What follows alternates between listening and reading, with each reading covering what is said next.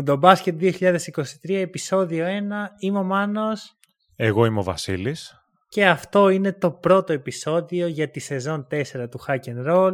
Καλησπέρα και καλώς ήρθατε σε όλους όσους μας ακούτε, παλιούς και καινούργιους ακροατές. Και είμαστε το δίδυμο που θα σας συνοδεύσει σε όλο αυτό το τουρνουά του παγκοσμίου κυπέλου, πρωταθλήμα, κυπέλου νομίζω. Κυπέλου, κυπέλου, ναι. Ωραία. Ε, και θα πω ότι έχω ανάμεικτα συναισθήματα. Πέρσι για μένα το, το, το Ευρωμπάσκετ ήταν μια κορυφαία στιγμή. Είχα την ευκαιρία να ταξιδέψω και να δω από κοντά την εθνική. Θεωρώ πως το hype, τα ονόματα και οι ομάδες ήταν σε καλύτερο επίπεδο από ό,τι είναι τώρα. Αλλά είναι ακόμα μια διοργάνωση εθνικών ομάδων που πάντα έχει το ενδιαφέρον του δεν ξέρω εσύ πώς το βιώνεις. Ε, συμφωνώ με αυτό που λες, απλώς ε, η ιστορία έχει δείξει ότι όταν υπάρχει πολύ hype η ξενέρα είναι ακόμα μεγαλύτερη. Ε, γιατί ναι μεν πέρσι υπήρχε τρελό hype και επειδή βρέθηκα ε, στον τελικό στο Βερολίνο ε, έφτασα να βλέπω μια τετράδα χωρίς Γιώκητς, Λούκα και Γιάννη. Οπότε ναι, υπό αυτό το πρίσμα ε, δεν ήταν και το καλύτερο φινάλε, παρότι το hype ήταν πολύ πολύ μεγαλύτερο σε σχέση με το φετινό μου το μπάσκετ. Αλλά θεωρώ ότι κάθε τουρνουά κρύβει και την έγκλη του και τις εκπλήξεις, οπότε προσπαθώ να μην το βλέπω τόσο αρνητικά. Ναι, εντάξει, κοίτα, οι απουσίες είναι άπειρες έτσι. Οι απουσίες είναι πάρα πολλές. Οι απουσίες είναι πάρα πολλές.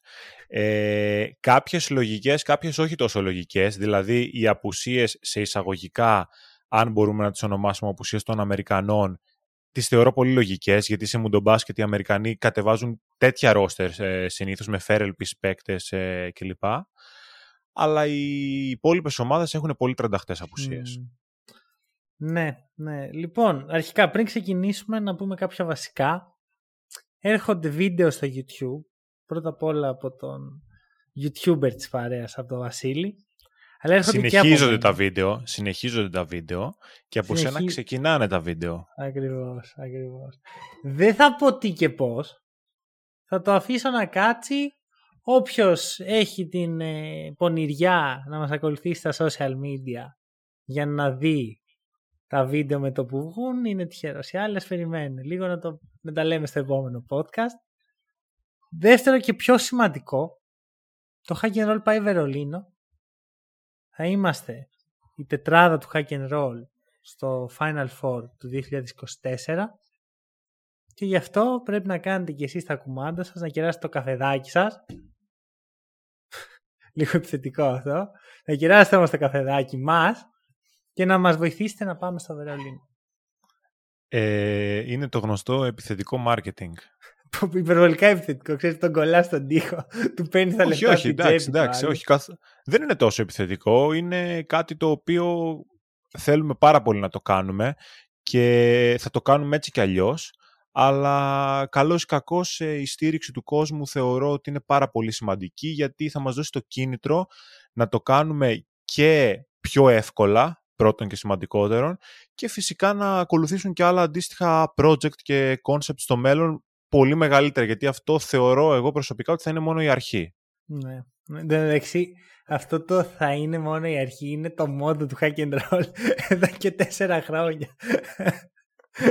λοιπόν. Εντάξει, τώρα, τώρα όμως είναι λίγο... Ε, φαίνεται όντως μια πραγματικά καινούρια αρχή με τε, τελείως διαφορετικό setup ας πούμε στην ομάδα, είναι τέσσερα άτομα, ενδεχομένως αλλάζει και λίγο ε, και το συνολικό project Καλά, Οπότε... άπειρα αλλάζει. Ναι, θα, ναι, Τα, θα τα δει ο κόσμος στην πορεία αυτά. Πάμε να μιλήσουμε για μπασκετάκι. Ε, εννοείται ότι θα ξεκινήσουμε με τον όμιλο της Εθνικής. Ε, νομίζω ότι εκεί έχει και το πιο πολύ... Θα φάμε τον περισσότερο χρόνο σίγουρα. Και θέλω να μας κάνεις μια αρχή για την Εθνική. Δεν ξέρω από πού θες να το πιάσεις. Έχουμε διάφορα σημεία.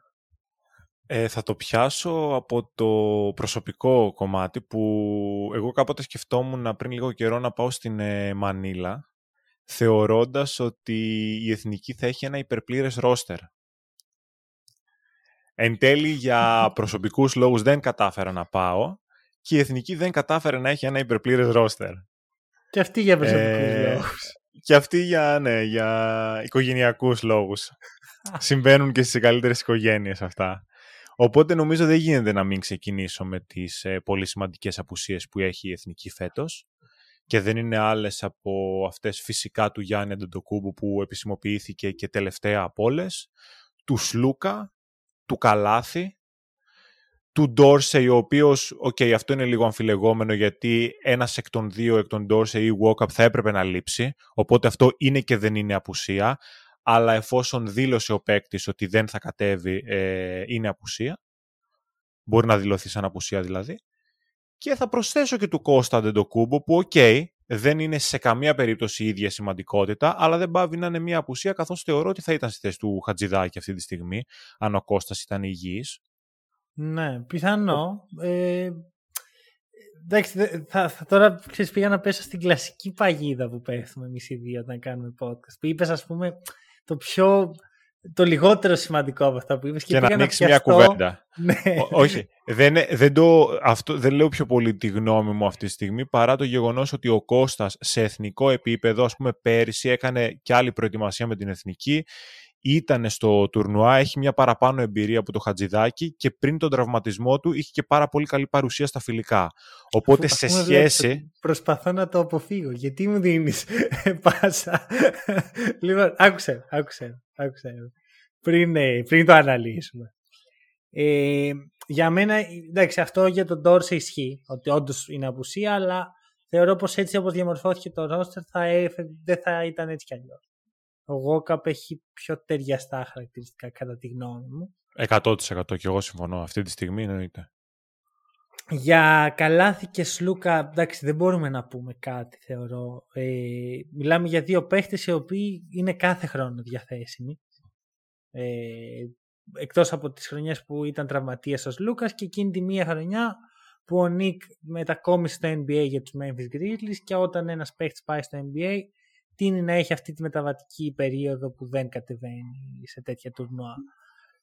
Ε, οπότε, αλλά ξέρεις, σε αυτές τις ηλικίες, όταν δύο παίχτες θέλουν να ξεκουραστούν ένα καλοκαίρι, δεν μπορείς να πεις κάτι. Θα ήταν λίγο αστείο να λέγαμε κάτι εδώ. Εντάξει, σίγουρα όχι και κακά τα ψέματα όταν ε, έχει γίνει έτσι όπως έχει γίνει γενικότερα ο, ο αθλητισμός ε, στο τέλος της ημέρας είναι προσωπική επιλογή του κάθε παίκτη το τι θα κάνει με την καριέρα του και θεωρώ ότι οφείλει να είναι απόλυτα σεβαστή. Ναι, ναι. Ε, γιατί ναι, ακόμα και δηλαδή... σήμερα ακούω ακραίες απόψεις που, που δεν μου αρέσουν. Είναι φυσικά δικαίωμα του καθενός να μην αρέσκεται με την επιλογή του Σλούκ, αλλά πρέπει να μένει εκεί και ναι. τίποτα περισσότερο. Αυτό και συγχρόνως ξέρεις, είναι αυτό ότι αν ήταν 25 ξεκίναγαν την καριέρα τους και δεν ήταν εκεί θα το συζήταγα λίγο. Πάλι δικαίωμά του. Ναι, φυσικά. Αλλά... Όπως ο Ντόρσεϊ, έτσι. Μην κρυβόμαστε πίσω στο δάχτυλό μας, όπως ο Ντόρσεϊ. Ναι, ναι, ναι, αλλά είναι δικαίωμά τους, παιδί μου. Αθλητέ είναι. Το σώμα τους ναι. προστατεύουν και είναι κάτι που κάνουν και αφιλοκερδό σε μεγάλο βαθμό. Ε, το να κατεβαίνει για την εθνική. Ε, τώρα για τη φάση του Γιάννη είναι ακόμα πιο λογικό για μένα έτσι όπως εξελίχθηκε. Ο Γιάννης ήταν τραυματίας ε, τραυματίστηκε στη σειρά των playoff με τους, Milwaukee, με τους Miami Heat και έκανε μέχρι και χειρουργείο αρθροσκόπηση. Είναι πολύ λογικό ένας μέγκασταρ του NBA να μην κατεβαίνει ψηλοτραυματίας με την εθνική ομάδα του. Ειδικά όταν υπάρχουν και άλλες απουσίες. Και ειδικά όταν ε, το καλοκαίρι ε, πριν, είναι το καλοκαίρι πριν από μια τεράστια, πολύ σημαντική σεζόν για τον ίδιο. Ε, συμφωνώ πάρα πολύ σε αυτό που λες και ξέρεις έχουμε λίγο ειδικά στο ταπεραμέντο το ελληνικό, βαλκανικό, μεσογειακό, πες το όπως θέλεις, να υπάρχει όλη αυτή η συνωμοσιολογία πίσω από κάθε ζήτημα γιατί ο Γιάν, ότι ξέρω εγώ ήταν προαποφασισμένο που προφανώς περνούσε από το μυαλό όλων και κυρίως του Γιάννη ότι η πιθανότητα να μην κατέβει, υπάρχουν πιθανότητες να μην κατέβει έτσι. Νομίζω ποτέ δεν υπόθηκε και το αντίθετο, αλλιώς θα έλεγε εξ αρχής ότι ο Γιάννης είμαι στην εθνική και τέλος. Εφόσον δεν ξεκαθαρίστηκε, ήταν θολό το τοπίο. Από την άλλη δεν έχω λόγο να μην πιστέψω ότι δεν είχε τη διάθεση να κατέβει. γιατί δεν μου έχει δείξει ποτέ κάτι τέτοιο. Τώρα, για ποιο λόγο επικοινωνήθηκε τόσο αργά, ε, όντως προσπαθούσε μέχρι τόσο αργά, θέλαν να το αφήσουν για κάποιους λόγους που δεν μπορούμε να γνωρίζουμε και ενδεχομένως να μην μάθουμε και ποτέ να επικοινωνηθεί τόσο αργά. Προσωπικά δεν με πολύ απασχολεί. Στην τελική την ιστορία, ξέρεις πόσο πολύ αγαπώ το Γιάννη, αλλά την ε, ιστορία τη γράφουν οι παρόντες και πρέπει να ζήσουμε με το ρόστερ που έχουμε και έχει και αυτό το ρόστερ το ενδιαφέρον του. Και μπορεί να είναι και ένα πολύ καλό σκαλοπάτι για τα επόμενα χρόνια για την εθνική αυτό το οποίο θα συμβεί φέτος, ό,τι αποτέλεσμα και αν έχει. Ωραία. Να το πιάσουμε από το καλό κομμάτι του παρκή από το κακό; Γιατί Εγώ θα πω από το κακό. Ωραία, από το κακό για να κλείσουμε αισιόδοξα με την εθνική. Ωραία. Ε, έχουμε ένα θεματάκι στην επίθεση. Φάνηκε και από τα φιλικά νομίζω. Που εντάξει τα φιλικά δεν μπορούμε να βγάλουμε ασφαλή συμπεράσματα αλλά παίρνουμε μια εικόνα. Ε, η ομάδα έχει ελλείψεις σε playmaking, σε shoot είχε ανέκαθεν, δεν είναι κάτι καινούριο το πρόβλημα στο shoot, αλλά ξέρεις, μια ομάδα που έχει μάθει να ζει με το Διαμαντίδη, το Σπανούλ, τον Παπαλουκά, το Ζήση, το Σλούκα, τον Καλάθι, να, ο καλύτερος της δημιουργός να είναι ο naturalizé παίχτης, ε, κάπως ξενίζει. Ο οποίος, αν με ρωτάς κιόλας, δεν θεωρώ ότι δημιουργικά είναι στο επίπεδο κανενός από τους παίκτες που προανέφερες. Δεν είναι. Και αυτό. Δεν είναι. Είναι καλός. Είναι, είναι καλός, όχι, μην τον αδικούμε. Είναι πάρα πολύ καλός. Είναι εξαιρετικός για την εθνική αυτή τη στιγμή ο Walkup. Αλλά τώρα η προηγούμενη είναι η ζωντανή ιστορία της εθνικής. Είτε άλλοι λιγότερο, άλλοι περισσότερο, αλλά αυτή είναι η πραγματικότητα. Και του ευρωπαϊκού μπάσκετ θα πω. Ναι. Δηλαδή είναι πάντα όσο έπαιζαν και παίζουν κάποιοι ακόμα στους κορυφαίους δημιουργούς κάθε χρόνο. Ξέρεις, ναι, δεν, είναι, δεν είναι μια χρονιά που το κάνανε, το κάνανε όλη την καριέρα. Ήτανε... Και αυτό είναι το στενάχωρο. Πάντα βγάζαμε τέτοιους παίχτες και για κάποιο λόγο αυτό έχει σταματήσει. Ε, κοίτα, το πρόβλημα της ε, δεξαμενής Ελλήνων παικτών είναι μια πάρα πολύ μεγάλη κουβέντα. Πρώτον στο αν υφίσταται Δεύτερον, στο γιατί υφίστανται, αν υφίστανται και νομίζω ότι θα χαθεί λίγο η μπάλα αν μπούμε στη διαδικασία να το συζητήσουμε τώρα. Ναι, ναι, Αλλά για τους χύψη λόγους κάπως μοιάζει να υπάρχει μία λειψανδρία όσο αφορά πολύ σημαντικά χαρακτηριστικά που χρειάζεται να έχει μια εθνική ομάδα, τουλάχιστον στην παρούσα ναι. φάση. Το ερώτημα είναι πώς το σπάμε αυτό, πώς, πώς, πώς δουλεύουμε γύρω του μάλλον. Κοίταξε, το πώς δουλεύουμε είναι, νομίζω έχει ήδη φανεί από τα φιλικά, όσο και αν δεν άρεσε το δείγμα επιθετικά.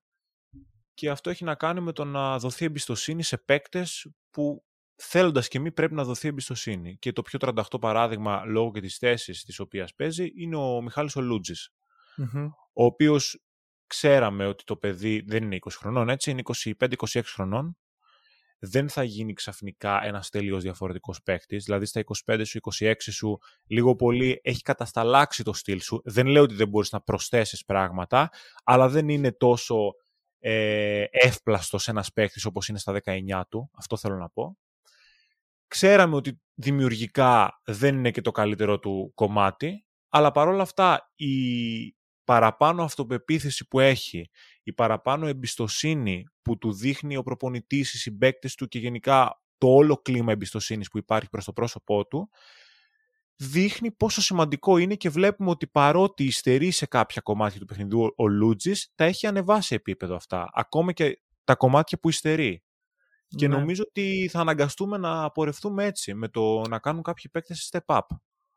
Ναι, να ελπίζουμε τουλάχιστον στο step up. Ναι, ναι, εννοείται. Ε, ειδικά για το Λούτζι, εγώ βλέπω, ξέρεις, ότι βρήκε μια ευκαιρία, βρήκε χώρο σε μια ομάδα που έχει προβολή, που είναι η εθνική φέτος. και έχει αρπάξει την ευκαιρία από τα μαλλιά. Φυσικά είναι άλλο τα επίσημα, άλλο τα φιλικά. Θα σου πω όμως το εξής. Βλέπω και μια διάθεση του coach να τον προστατέψει. Δηλαδή πήρε δύο χειριστές, τον ε, Μποχορίδη και τον Μωραήτη μαζί έτσι ώστε στην κακή βραδιά του Λούτζη, στη βραδιά που δυσκολεύεται, να μπορεί να μπει ένας παίχτης με παρόμοια χαρακτηριστικά, ο οποίος ίσως μπορέσει να φέρει αυτός κάτι στο τραπέζι. Ε, και προτιμήθηκαν αυτοί οι παίχτες από ένα τρίτο ψηλό που θα ήταν ο Τσαρμπούρης ή από έναν ε, wing όπως είναι ο Παναγιώτης Καλαϊτζάκης. Για μένα ο Παναγιώτης είναι σίγουρα καλύτερος ε, σε αυτή τη φάση και έδειξε και καλύτερα στοιχεία. Αλλά νομίζω ότι είναι αυτό, ότι θέλει και να στηρίξει το Λούτζι και να έχει όσο το δυνατό περισσότερους χειριστές διαθέσιμους για να κινείται λίγο πιο εύκολα η μπάλα. Ε, επειδή το πήγες λίγο στο κομμάτι του Καλαϊτζάκη, του Παναγιώτη, συμφωνώ με το πρώτο κομμάτι. Βέβαια, ε, οι δύο παίκτες που ανέφερες ο Μποχορίδης και ο Μωραήτης που θα κληθούν θεωρητικά με βάση αυτό που είπες να προστατεύσουν κάποιες φορές το Λούτζι είναι παίκτες που ενδεχομένως και οι ίδιοι να χρειαστούν προστασία. Δεν είναι τίποτα παλιές καραβάνες. Εννοείται. Αλλά Εννοείται. νομίζω το θέμα Παναγιώτη είναι λίγο, στο μυαλό μου τουλάχιστον, λίγο διαφορετικό. Θεωρώ ότι ήταν πιο ξεκάθαρη ένας με έναν σύγκριση με τον Μποχορίδη.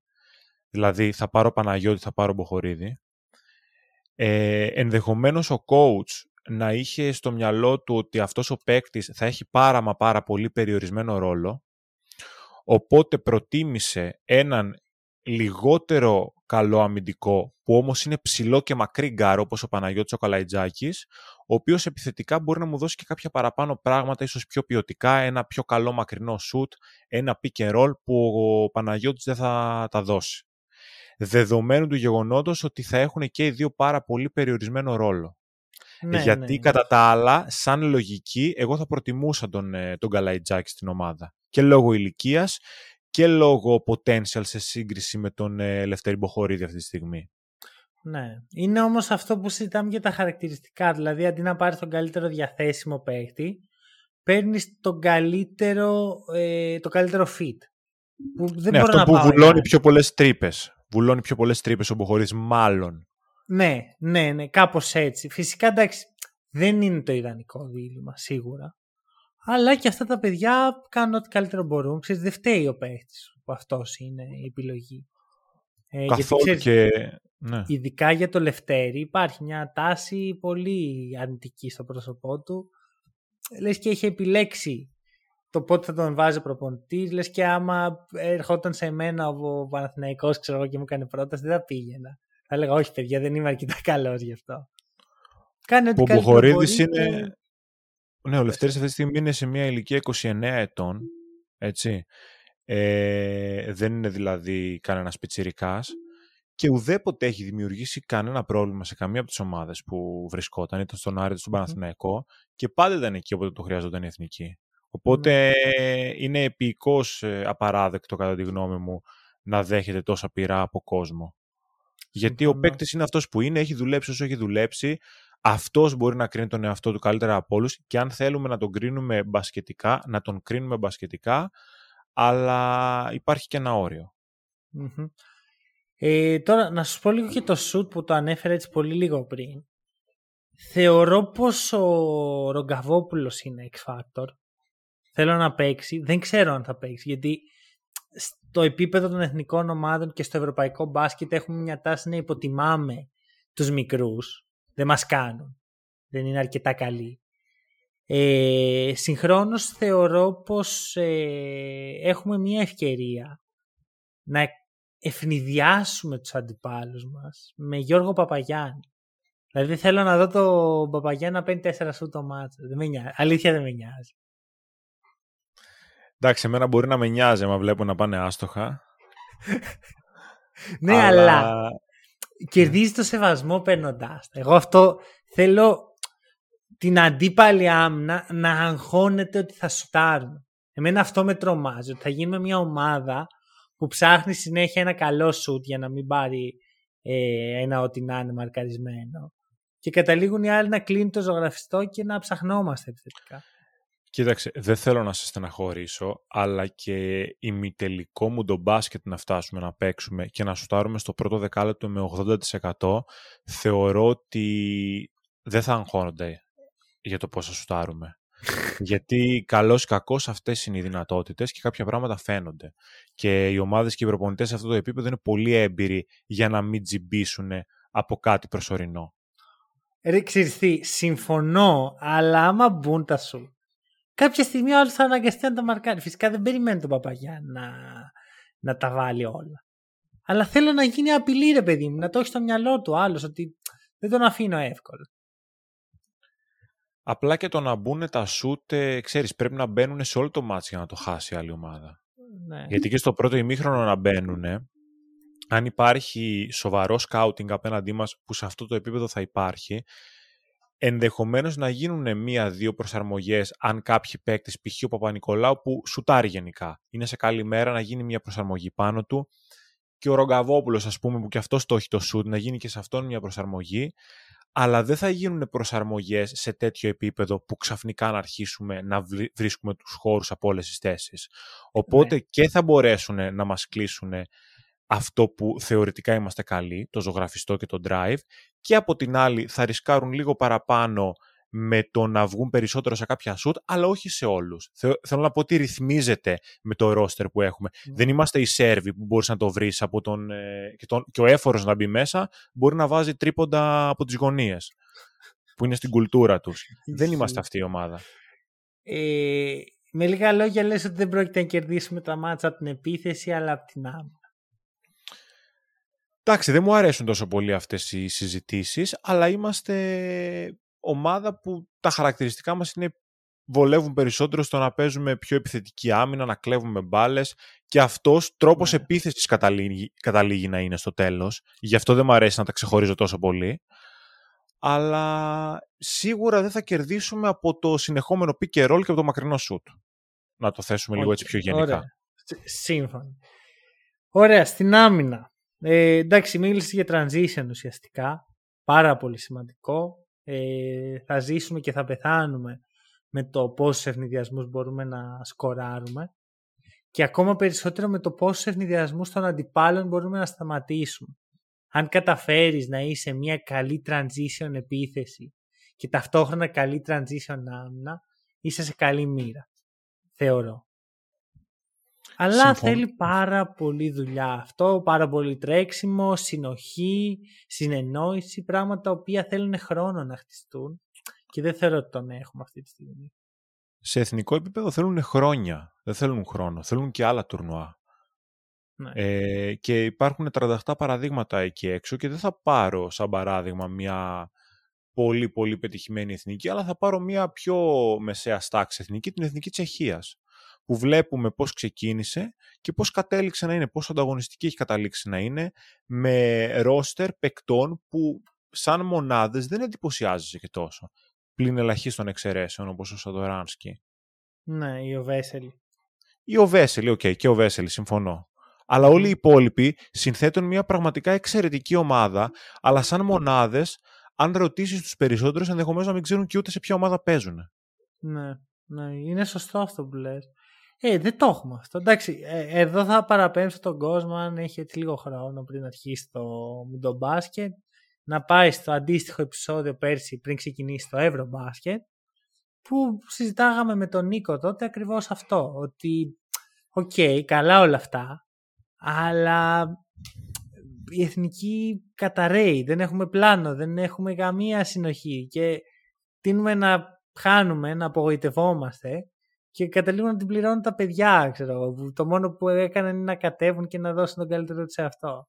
Και ο προπονητής, που μπορεί να είναι η πρώτη του δουλειά, ας πούμε. Ναι, η πρώτη του χρονιά, ναι, ισχύει. Αυτό είναι, η πρώτη του χρονιά με την. Η πρώτη χρονιά του Ιτούδη στην εθνική και όλοι λέγανε Α, τι είναι αυτά. Και τώρα ξέρεις, έχει ουσιαστικά ένα πολύ διαφορετικό ρόστερ να διαχειριστεί. Έχει τρομερές απουσίες. Έχει, ξέρεις, νέα παιδιά που μπαίνουν τώρα στο, στα πλάνα του. Και ξέρεις, αν δεν πάμε καλά, πάλι ο Ιτούδη θα φταίει. Αν είναι δυνατόν, ρε Ιτούδη, έλεος πια. Θεωρώ όμως ότι αυτό που έχει να διαχειριστεί φέτος είναι πολύ πιο εύκολο σε σχέση με αυτό που έχει να διαχειριστεί πέρσι. Χαμηλότερες προσδοκίες εννοείς φαντάζομαι. Ναι, γιατί ναι. ουσιαστικά αυτή τη στιγμή δεν ασχολείται κανείς με την εθνική. Ίσως υπερβολικό έτσι πως το λέω, αλλά ξέρεις, υπάρχει αυτό το κλίμα, εγώ το βλέπω και όχι μόνο από site, ας πούμε, social media, αλλά ακόμα και από τον περίγυρό μου που συζητάω με ανθρώπους για μπάσκετ. Πέρυσι υπήρχε ένα τρελό hype από όλους και φέτος δεν με έχει ρωτήσει καν κανένας πότε ξεκινάει το, το παγκόσμιο. Οπότε φαίνονται κάποια πράγματα, ναι. ε, ωραία. Ποιος είναι ο στόχος για σένα; Ε, να πω τα κλισέ παιχνίδι με παιχνίδι και τέτοια δεν θα όχι, τα πω. Όχι. Γιατί... Δεν έχει, εδώ δεν έχει τέτοια. αν ήμουν παίκτης της ομάδας, έτσι θα απαντούσα πάντως. Εντάξει, έτσι πρέπει Ε, όντως να το προσεγγίσει ο ξεκάθαρα. παίκτης. Αλλά εγώ, δεν είναι, εγώ και εσύ δεν είμαστε παίκτες. Εγώ θα είμαι ικανοποιημένος ε, να φτάσουμε στην φάση όπου θα παίζουμε στο δεύτερο όμιλο, με την, στην επόμενη φάση, στον επόμενο όμιλο δηλαδή που θα συνθέσουμε με τη Λιθουανία, την πρόκριση στην οκτάδα και θα έχουμε ένα δυνατό ντέρμπι. Εάν συμβεί Μμμ. αυτό, εγώ είμαι ικανοποιημένος ανεξαρτήτως αποτελέσματος, αν θα περάσουμε ή όχι. Γιατί θεωρώ ότι με το υπάρχον ρόστερ και με το πώς είναι οι όμιλοι, οφείλουμε να περάσουμε την πρώτη φάση ως δεύτερη πίσω Ναι. από τους Αμερικανούς και από εκεί και πέρα οφείλουμε να κερδίσουμε το Μαυροβούνιο που ναι μεν, το πιθανό Μαυροβούνιο, να μην παρεξηγηθώ, με βάση το πώς είναι τε- όλα αυτά στα χαρτιά, αλλά αν μπορούμε να βάλουμε μια λογική, αυτό λέει η λογική και από εκεί και πέρα να φτάσουμε πιθανότατα να παίζουμε με τη Λιθουανία ε, για τη δεύτερη θέση του επόμενου ομίλου, δεδομένου του γεγονότος ότι η Αμερική θα τους κερδίσει όλους με το ρόστερ που έχει Ναι. και τη διαφορά που έχει. Ναι, ναι. Ε, μ' αρέσει η λογική, είναι σωστή. Ξέρεις, έβαλα πολλά ονόματα σίγουρα μέσα, τίποτα δεν είναι σίγουρο. Ναι, εννοείται. Ναι. Αλλά- Ούτε εμείς δεν είμαστε σίγουροι προφανώς. Φυσικά. Φυσικά. Ε, να πω ότι είμαστε στο ίδιο μήκος κύματος. Γενικά, εγώ δεν είμαι πολύ αισιόδοξος γιατί βλέπω, ας πούμε, το Μαυροβούνιο. Είναι μια ομάδα που παίζουν αρκετά χρόνια μαζί. Ξέρεις, κάποια στιγμή θα κάνει το step up. Με εμάς δεν το νιώθω. Απ' την άλλη, ξέρεις, βλέπω την ευκαιρία. Είναι σχετικά εύκολη η πορεία μας. Και θα πω ότι είναι εύκολη μέχρι και τους τέσσερις κατά κάποιο τρόπο. Δεν λέω ότι θα πάμε στους τέσσερις, λέω ότι υπάρχει μια σχετική ευκολία. Θα μιλήσουμε μετά για πιο δύσκολα path. Ε, άλλων Ξέρεις τι ομάδων. γίνεται. Σε αυτά τα τουρνουά είναι η, η αποτυχία και η επιτυχία στα μάτια του κόσμου είναι πραγματικά μια πάρα πολύ λεπτή γραμμή. Ναι. Γιατί θυμάσαι και το 2017 τι είχε γίνει, που είχε ξεκινήσει μια όχι και τόσο καλή εικόνα με ήττες από Φινλανδία και από κάποιες άλλες ομάδες που μου διαφεύγουν αυτή τη στιγμή στο, στην πρώτη φάση. Εν τέλει περάσαμε με τα χίλια ζόρια στους 16 με τους Λιθουανούς, όπου κυριολεκτικά τους πατάμε και πάμε στο μάτς με τους Ρώσους και α, είμαστε σε όλο το μάτς μπροστά και έχουμε προηγηθεί και με διψήφια διαφορά για να περάσουμε στην τετράδα. Και εν Ναι. τέλει μείναμε από, δημα- από δυνάμεις γιατί ο coach προτιμούσε να χρησιμοποιεί, να χρησιμοποιεί ένα πιο κοντός σε εισαγωγικά ρόστερ 7 παικτών ας πούμε. Δεν είχαμε δυνάμεις και Ναι. μας το πήρε ο Σβέντ. Μ, Η πρόκριση στην τετράδα εκεί μπορεί μετά να σου φέρει μέχρι και πρόκριση στον τελικό. Δηλαδή όλα γίνονται. Είναι τόσο κοντά Ναι. πολλές φορές ο τελικός με το να αποκλειστεί στην οκτάδα. Ε, Σαν την Ισπανία φέτος που ήταν, ε, πες, όχι φέτος, πέρσι, που ήταν Πέρσι. ε, ένα ημίχρονο το να τον αποκλείσει ο Μάρκανεν και κατέληξε πρωταθλήτρια με άλλο ένα χρυσό. Βέβαια, αυτά συμβαίνουν πάντα στην Ισπανία και σχεδόν ποτέ σε εμάς, αλλά Ακριβώς. αυτό είναι άλλη κουβέντα. Ε, εγώ θα σου πω ότι για μένα ο μεγάλος στόχος είναι να δημιουργηθεί κάτι που μπορούμε του χρόνου να το χρησιμοποιήσουμε είτε στο προολυμπιακό είτε στο ιδανικό σενάριο που προγραμμόμαστε κατευθείαν στους Ολυμπιακούς αγώνες. Αυτό είναι. Δηλαδή να δω του, τη δουλειά που θα γίνει φέτος να τη δω του χρόνου. Αυτό είναι το σημαντικό για μένα. Και του χρόνου μακάρι με περισσότερες ε, ε, συμμετοχές. Και σίγουρα κάποιοι παίκτες να πάρουν το βάπτισμα του πυρός Ναι. ή να σταθεροποιηθούν στην ομάδα και να είναι πραγματικά πολύ χρήσιμα εργαλεία τα επόμενα χρόνια. ναι, είναι όλα αυτά μέσα. Απλώς θέλω να πάμε στην Team USA όπως ε, έχεις καταλάβει. Πάμε, πάμε, πάμε, γιατί εκεί θα διαφωνήσουμε πολύ. Όπα, όπα. Λοιπόν, να πω εδώ στον κόσμο ότι έχω πάθει μια ψύχωση με την φετινή Team USA. Μ' αρέσει πάρα πολύ. Και ο λόγος είναι ότι είναι η πρώτη φορά ίσως που βλέπω την Team USA να χτίζει ένα ρόστερ που βγάζει νόημα. Ξέρεις, συνήθως είναι πάρε τους καλύτερους διαθέσιμους ε, και πάμε έτσι να πορευτούμε. Φέτος βλέποντας αυτή τη δεκάδα απλά βγάζει τόσο νόημα στο μυαλό μου. Και νιώθω, ξέρεις, βλέποντας και τη φάτσα σου, μάλλον κάτι διαφορετικό έχει στο μυαλό σου. Όχι, εδώ θα διαφωνήσουμε σε άλλο κομμάτι που θα έρθει οργανικά. Μου αρέσει και εμένα το ρόστερ της Αμερικής. Α, οκ. και το πώς είναι δο- δομημένο. Εντάξει, φαντάζομαι αυτοί που δηλώσαν συμμετοχή αυτοί πήγανε. Ε, δεν είναι ότι είχε, και πολύ καλύτερες επιλογές ο Κέρ που δεν τους ε, πήρε.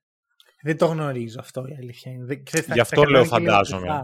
Ισχύει, ισχύει. Ε, αυτά οι Αμερικάνοι. Θα σου πω όμως. Αλλά ρε παιδί μου, δεν νομίζω ότι είχε την επιλογή του Ντουράντ και του Κάρι και δεν τους πήρε. Κατάλαβες. Ναι, δεν είπε όχι στους Superstars. Δεν είπε όχι ναι. στους Superstars. Αλλά μπορεί να είπε σε παίχτες αντίστοιχου επίπεδου να έβαλε κάποιου άλλου μπροστά. Α πούμε, δεν πιστεύω ότι δεν υπήρχε καλύτερη επιλογή από τον Bobby Portis. Mm, πιθανότατα να υπήρχε. Παρ' όλα αυτά, για μένα ο Bobby Portis βγάζει πάρα πολύ νόημα σε αυτό το roster. Να σου το πω ναι, έτσι. Βγάζει. Βγάζει. Δηλαδή, δίνει σκληράδα, δίνει την εμπειρία του δαχτυλιδιού όπως δίνει και σε εμάς ο Θανάσης. Σωστό. Ε, δίνει ρε παιδί μου ξέρεις, κάτι στο παρκέ λίγο πιο old school θα πω. Και είναι και ο παίχτης ο οποίος θα μπει, θα παίξει σκληρή άμυνα, δεν τον νοιάζει, ε, leader, όλα αυτά. Προφανώς δεν είναι αυτός η αιχμή του δόρατος. Για μένα, η αιχμή του δόρατος είναι το νέο μου μπασκετικό crush Τζέιλεν Μπράνσον. OK. Okay. Υπό ποια κάτι, κάτι έχω πάθει με αυτό τον παίχτη. Κάτι μου έχει κάνει αυτό το καλοκαίρι. Κάθομαι βλέπω μονίμως highlight και tape του. Και κάθομαι και γράφω εκεί στο τετραδιάκι που έχω για σημειώσεις πόσο καλός παίχτης είναι. Κοίτα, ο Τζέιλεν Μπρόνσον είναι ένας παίκτης τον οποίο εγώ μετά τη χρονιά στου, στους Mavericks πίστευα ότι θα πάρει το συμβόλαιο στους Knicks αλλά θα ψιλοξεφουσκώσει. Με διέψευσε. Μου φούσκωσε αρέσει. αντί να ξεφουσκώσει. Φούσκωσε, φούσκωσε κι άλλο. Μου αρέσει ε, αυτό που βλέπω, αλλά για κάποιο λόγο ε, δεν ανεβαίνω ακόμα στο τρένο Jalen Bronson. Θα σε ανεβάσω φέτος με το ζόρι. Είναι, δεν ξέρω, δεν μου αρέσουν ίσως τόσο πολύ κοντοί παίκτες. Ξέρεις τι, ούτε εμένα γενικά, αλλά δεν παίζει σαν ένα 88. Είναι καλύτερος αμυντικός από το ύψος του ε, απειλή από παντού και από τα τρία επίπεδα σκοραρίσματος. Δεν του λείπει η δημιουργία. Βασικά δεν, έχει, δεν βλέπω χτυπητή αδυναμία στο παιχνίδι. Να σου το πω έτσι. Στο FIBA Basketball ίσως όχι. Στο NBA υπάρχει. Και στο NBA. Δεν βλέπεις χτυπητή αδυναμία στο NBA. Ναι. Ναι, ναι, δεν βλέπω. Να το βάλουμε αυτό έτσι παρένθεση και για τον κόσμο να το συζητήσουμε κάποια άλλη στιγμή. Σε okay, okay. Around the League. Ωραία, ραντεβού στα Around. Γιατί είμαστε Μουν- ντομπάσκετ τώρα εδώ πέρα, μην το κάνουμε NBA. OK, okay. εσύ τι βλέπεις λοιπόν από αυτή την ομάδα; Κοίταξε, εγώ θα βάλω κάποια άλλα δεδομένα στο τραπέζι που, OK, okay, δεν παίζει μπάσκετ η προϊστορία, αλλά η αλήθεια είναι ότι από το 1994 οι Αμερικανοί ξεκινάνε σε κάθε τουρνουά να είναι φαβοροί για κατάκτηση, σχεδόν σε κάθε τουρνουά, ίσως με μια μικρή εξαίρεση του 19, ε, αλλά το έχουν πάρει μόνο δύο φορές. Ναι. Και είναι και οι μοναδικές δύο φορές που φτάσαν στον τελικό. Δηλαδή, στα υπόλοιπα τέσσερα, έχουν δύο στα έξι, στα υπόλοιπα τέσσερα ε, αποκλείστηκαν νωρίτερα. Είτε ναι, είναι χιτορμίζ. Ναι. ναι. Ε, αυτό κάτι δείχνει πρώτα απ' όλα για την σημασία που δίνει η, η ομάδα στα τουρνουά. Γιατί άμα δεις σε σύγκριση με την Ολυμπιάδα, είναι πολύ διαφορετικά και τα ρόστερ, αλλά και η θέληση της κατάκτησης Ε, δεν μπορώ να σου πω ότι δεν τους βλέπω πρώτο φαβορή. Τους βλέπω πρώτο φαβορή, αλλά πάντα με μια μικρή επιφύλαξη σε σύγκριση με τα, τα ρόστερ των ε, ναι. Ολυμπιάδων. Να σου Μου πω τι διαφοροποιεί ναι. για μένα αυτό το ρόστερ. Γενικώς οι Αμερικάνοι τείνουν να, εκμετα... να χρησιμοποιούν όλο αυτό το star power και την υπεροχή στο ταλέντο και στην αθλητικότητα για να υπερνικήσουν την έλλειψη χημίας που έχουν σαν ομάδα. Γιατί ξέρεις δεν είναι παίχτες που γαλουχήθηκαν μαζί μέσα στην εθνική, σαν Τσεχία που συζητάμε ναι. πριν. Οπότε χρησιμοποιούν αυτό για να το καλύψουν. Φέτος όμως τα χαρακτηριστικά τους δεν είναι τόσο πολύ. Δηλαδή όλοι εκτός από τον Χάλι και τον ε, Ingram είναι τρομερή αμυντικοί ή έστω above average. Όλοι ε, είναι, σουτάρουν εκτός από τον ε, Walker Kessler. Έχουν switchability, έχουν πάρα πολύ σκληράδα. Δεν βλέπω ούτε ένα παίχτη που να πω έλα μωρέ φλόρος είναι αυτός. Φλόρος με την έννοια του μπασκετικού φλόρ που ξέρεις τον κάνεις bullying, το βάζεις στο καλάθι και τα σχετικά. Σαν τον David Booker ας πούμε. Αν και αυτός το αλλάζει σε αντίθεση με τον κύριο Kevin Durant. Βλέπεις ναι. πώς πετάω την ατζέντα μου εδώ πέρα. Ναι, ναι, ναι. Ε, οπότε ναι, θεωρώ πως ε, είναι το ακλόν το φαβορή.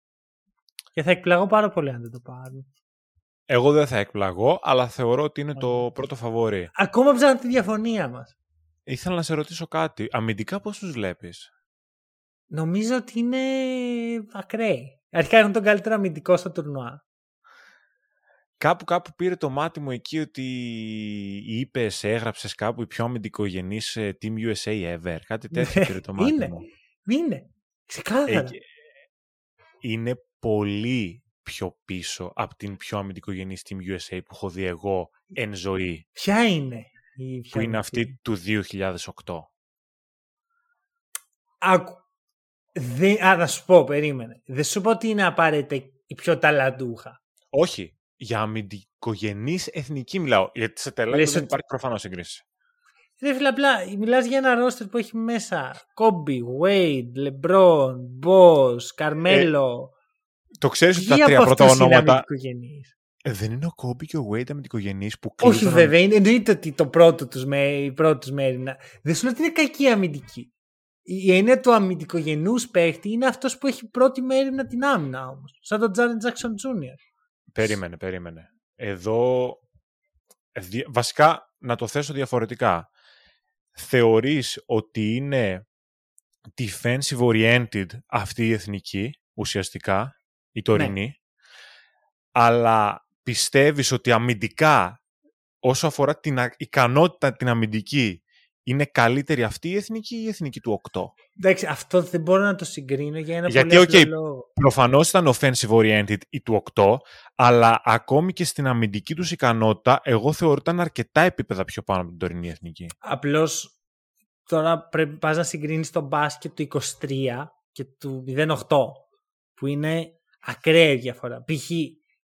αυτό που φέρνει το πακέτο που φέρνει στο παρκέ ο Τζάρεν Τζάξον Τζούνιορ. Δεν υπάρχει κάτι αντίστοιχο το 8 γιατί έχει εξελιχθεί αλλιώς το μπάσκετ. Ουσιαστικά πας 8. να συγκρίνεις Michael Jordan με Kobe Bryant που και αυτό ακόμα είναι πιο εύκολο. Πας να συγκρίνεις Michael Jordan με Stephen Curry. Άλλη Το- εποχή, άλλο αέρα. Το 8 ήταν τρομακτικός όμως μέσα στη ρακέτα αμυντικά ο Χάουαρντ. Καλά, σε ε, πο- δεν σου λέω ότι ήταν κακή, ρε bro. Αλλά είναι. είναι Όχι, εγώ, εγώ ρε παιδί μου, επειδή τι- εκείνη την Εθνική Αμερική τα είχα δει όλα τα παιχνίδια και σε επανάληψη, είχα αρρώστια με εκείνη την Οκ. Εθνική Αμερικής. Αυτά που έβλεπα στο πώς ορμούσαν στην μπάλα, στη σπαγή, δηλαδή έβλεπα ε, αμυντικά χαρακτηριστικά που τα βλέπουμε στο σημερινό μπάσκετ. Δηλαδή ήταν ο Wade, θυμάμαι χαρακτηριστικές φάσεις στα παιχνίδια με τους Ισπανούς, στον τελικό συγκεκριμένα, όπου ο Wade είναι κάτω από τη ρακέτα και γίνεται μία έξτρα πάσα στο τρίποντο και ο Wade βγαίνει και την κλέβει αυτή την πάσα. Δηλαδή αυτή την εκρηκτικότητα και την επιθετικότητα, δηλαδή κάλυψε 6,5 μέτρα ο άλλος έτσι να στο θέσω να καταλάβεις. Δεν την βλέπεις εύκολα ακόμη και σήμερα. Την βλέπεις Ωραία. γιατί έχει αλλάξει το μπάσκετ, αλλά ήταν άρρωστη εκείνη η ομάδα και αμυντικά ακόμα. Ωραία. Ας δούμε λίγο την USA φέτος και το συζητάμε τώρα. Οκ. Ωραία. Ε, Ξέρεις, ε, εντάξει, μου αρέσει που έχεις γίνει εσύ ο, ο, ο- αυτός που λέει τις ιστορίες πλέον στο podcast. Ξέρεις, επειδή έχεις δει και πιο πολλά πράγματα λόγω της διαφοράς ηλικίας. Εντάξει, δεν είσαι παππούς, αλλά έχεις δει δύο πράγματα παραπάνω. Θα γίνει Ε, και άλλο reference σε λίγο, σε εκείνο το Ωραία, μ' παιχνίδι. αρέσει, μ' αρέσει. Να πούμε επίσης στον όμιλό μας υπάρχει η Ορδανία και η Νέα Ζηλανδία. Ανυπομονώ πάρα πολύ να δω Χάκα. Να ξέρεις, είναι από τα highlights του το μπάσκετ για μένα πάντα. Με έχει κουράσει. Αλήθεια. Να και άλλη διαφωνία. Ε, ρε, φίλε, Αλήθεια. Με έχεις κουράσει. Είναι λίγο, πώς να το πω, πρωτόγονο ρε φίλε. Ή αυτό Πρωτόγονο, είναι το δηλαδή- νόημα, ρε, η Χάκα είναι. ε. Ε, Εντάξει, δηλαδή να βγούμε κι εμείς, ε, ξέρω εγώ, με τις, ε, όχι τις φουστάνελες, γιατί αυτό είναι και σύγχρονο σχετικά με το χάκα. Τι να σου πω. Να βγούμε με τις περικεφαλές. Ε, δεν είναι λίγο Ρε, απλώς, Άμα καρικατούρες. βγαίναμε με τις περικεφαλές θα ήμασταν γελοίοι. Οι άλλοι είναι cool να το κάνουν. Ε, ο- εγώ διαφωνώ, δεν είναι cool. Ο- Εγώ θυμάμαι τον Bridges το 19 που παίζαμε, δαγκωνόταν να μην γελάσει, ρε φίλε, και με το δίκαιο του. Δηλαδή, εγώ του το δίνω, σεβάστηκε και δεν γέλασε. Σεβάστηκε και Οκ. έβλεπε απέναντί του αυτό το πράγμα. Ναι. Εγώ περιμένω τη μέρα που θα δεις την Αυστραλία, γιατί στο rugby τα κάνουν κάτι τέτοια, την Αυστραλία να απαντάει και αυτή με χάκα. Λες. Έχει γίνει στο rugby, να ξέρεις. Έχουν φτιάξει δικιά τους χάκα για να απαντήσουν. Λοιπόν, Ας πάρουμε τώρα τους ομίλους από την αρχή. Όπως καταλάβατε είμαστε εδώ για, θα είμαστε εδώ για αρκετή ώρα. Ναι. Όμιλος Α, ε, Ιταλία, Δομινικανή Δημοκρατία, Ανγκόλα και Φιλιππίνες. Ε, εντάξει, όσοι ξέρεις ακούνε λίγο παραπάνω hack and roll, ξέρουν τα δύο κολλήματα που έχω. Που είναι η Ανγκόλα και οι Φιλιππίνες; Α, OK. Okay, όλα πάνω όλα. Την Ιταλία και τον Ποτσέκο. Okay. Και θα πω εδώ, χωρίς να το αναλύσω πάρα πολύ, ότι ξέρεις, άμα έχω μια ομάδα, ξέρεις, dark horse, έτσι, να το πάρει από το πουθενά, είναι η Ιταλία.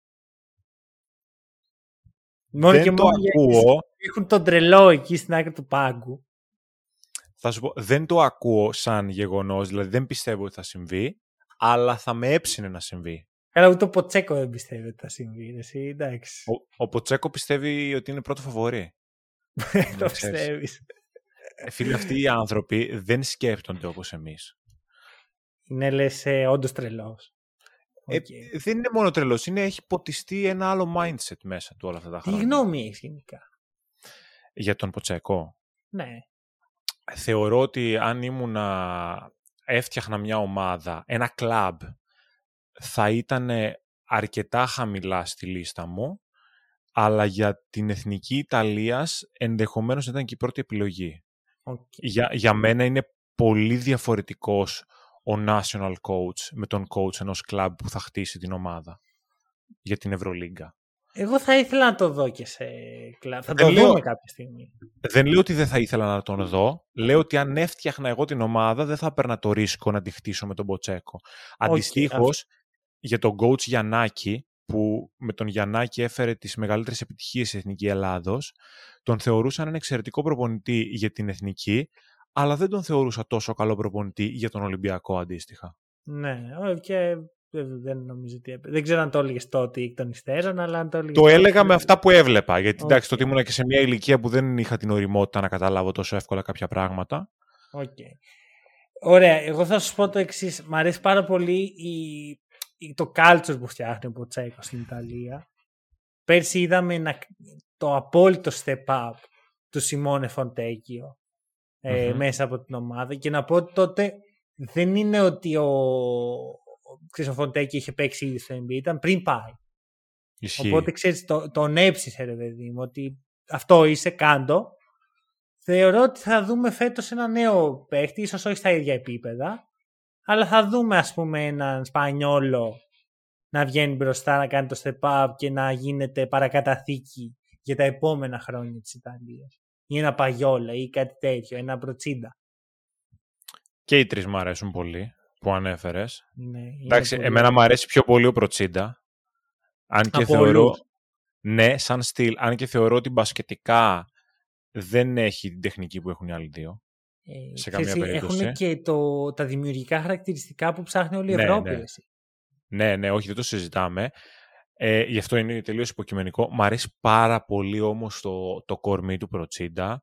Μ' αρέσει το, το wingspan που έχει, η αθλητικότητά του, το πόσο...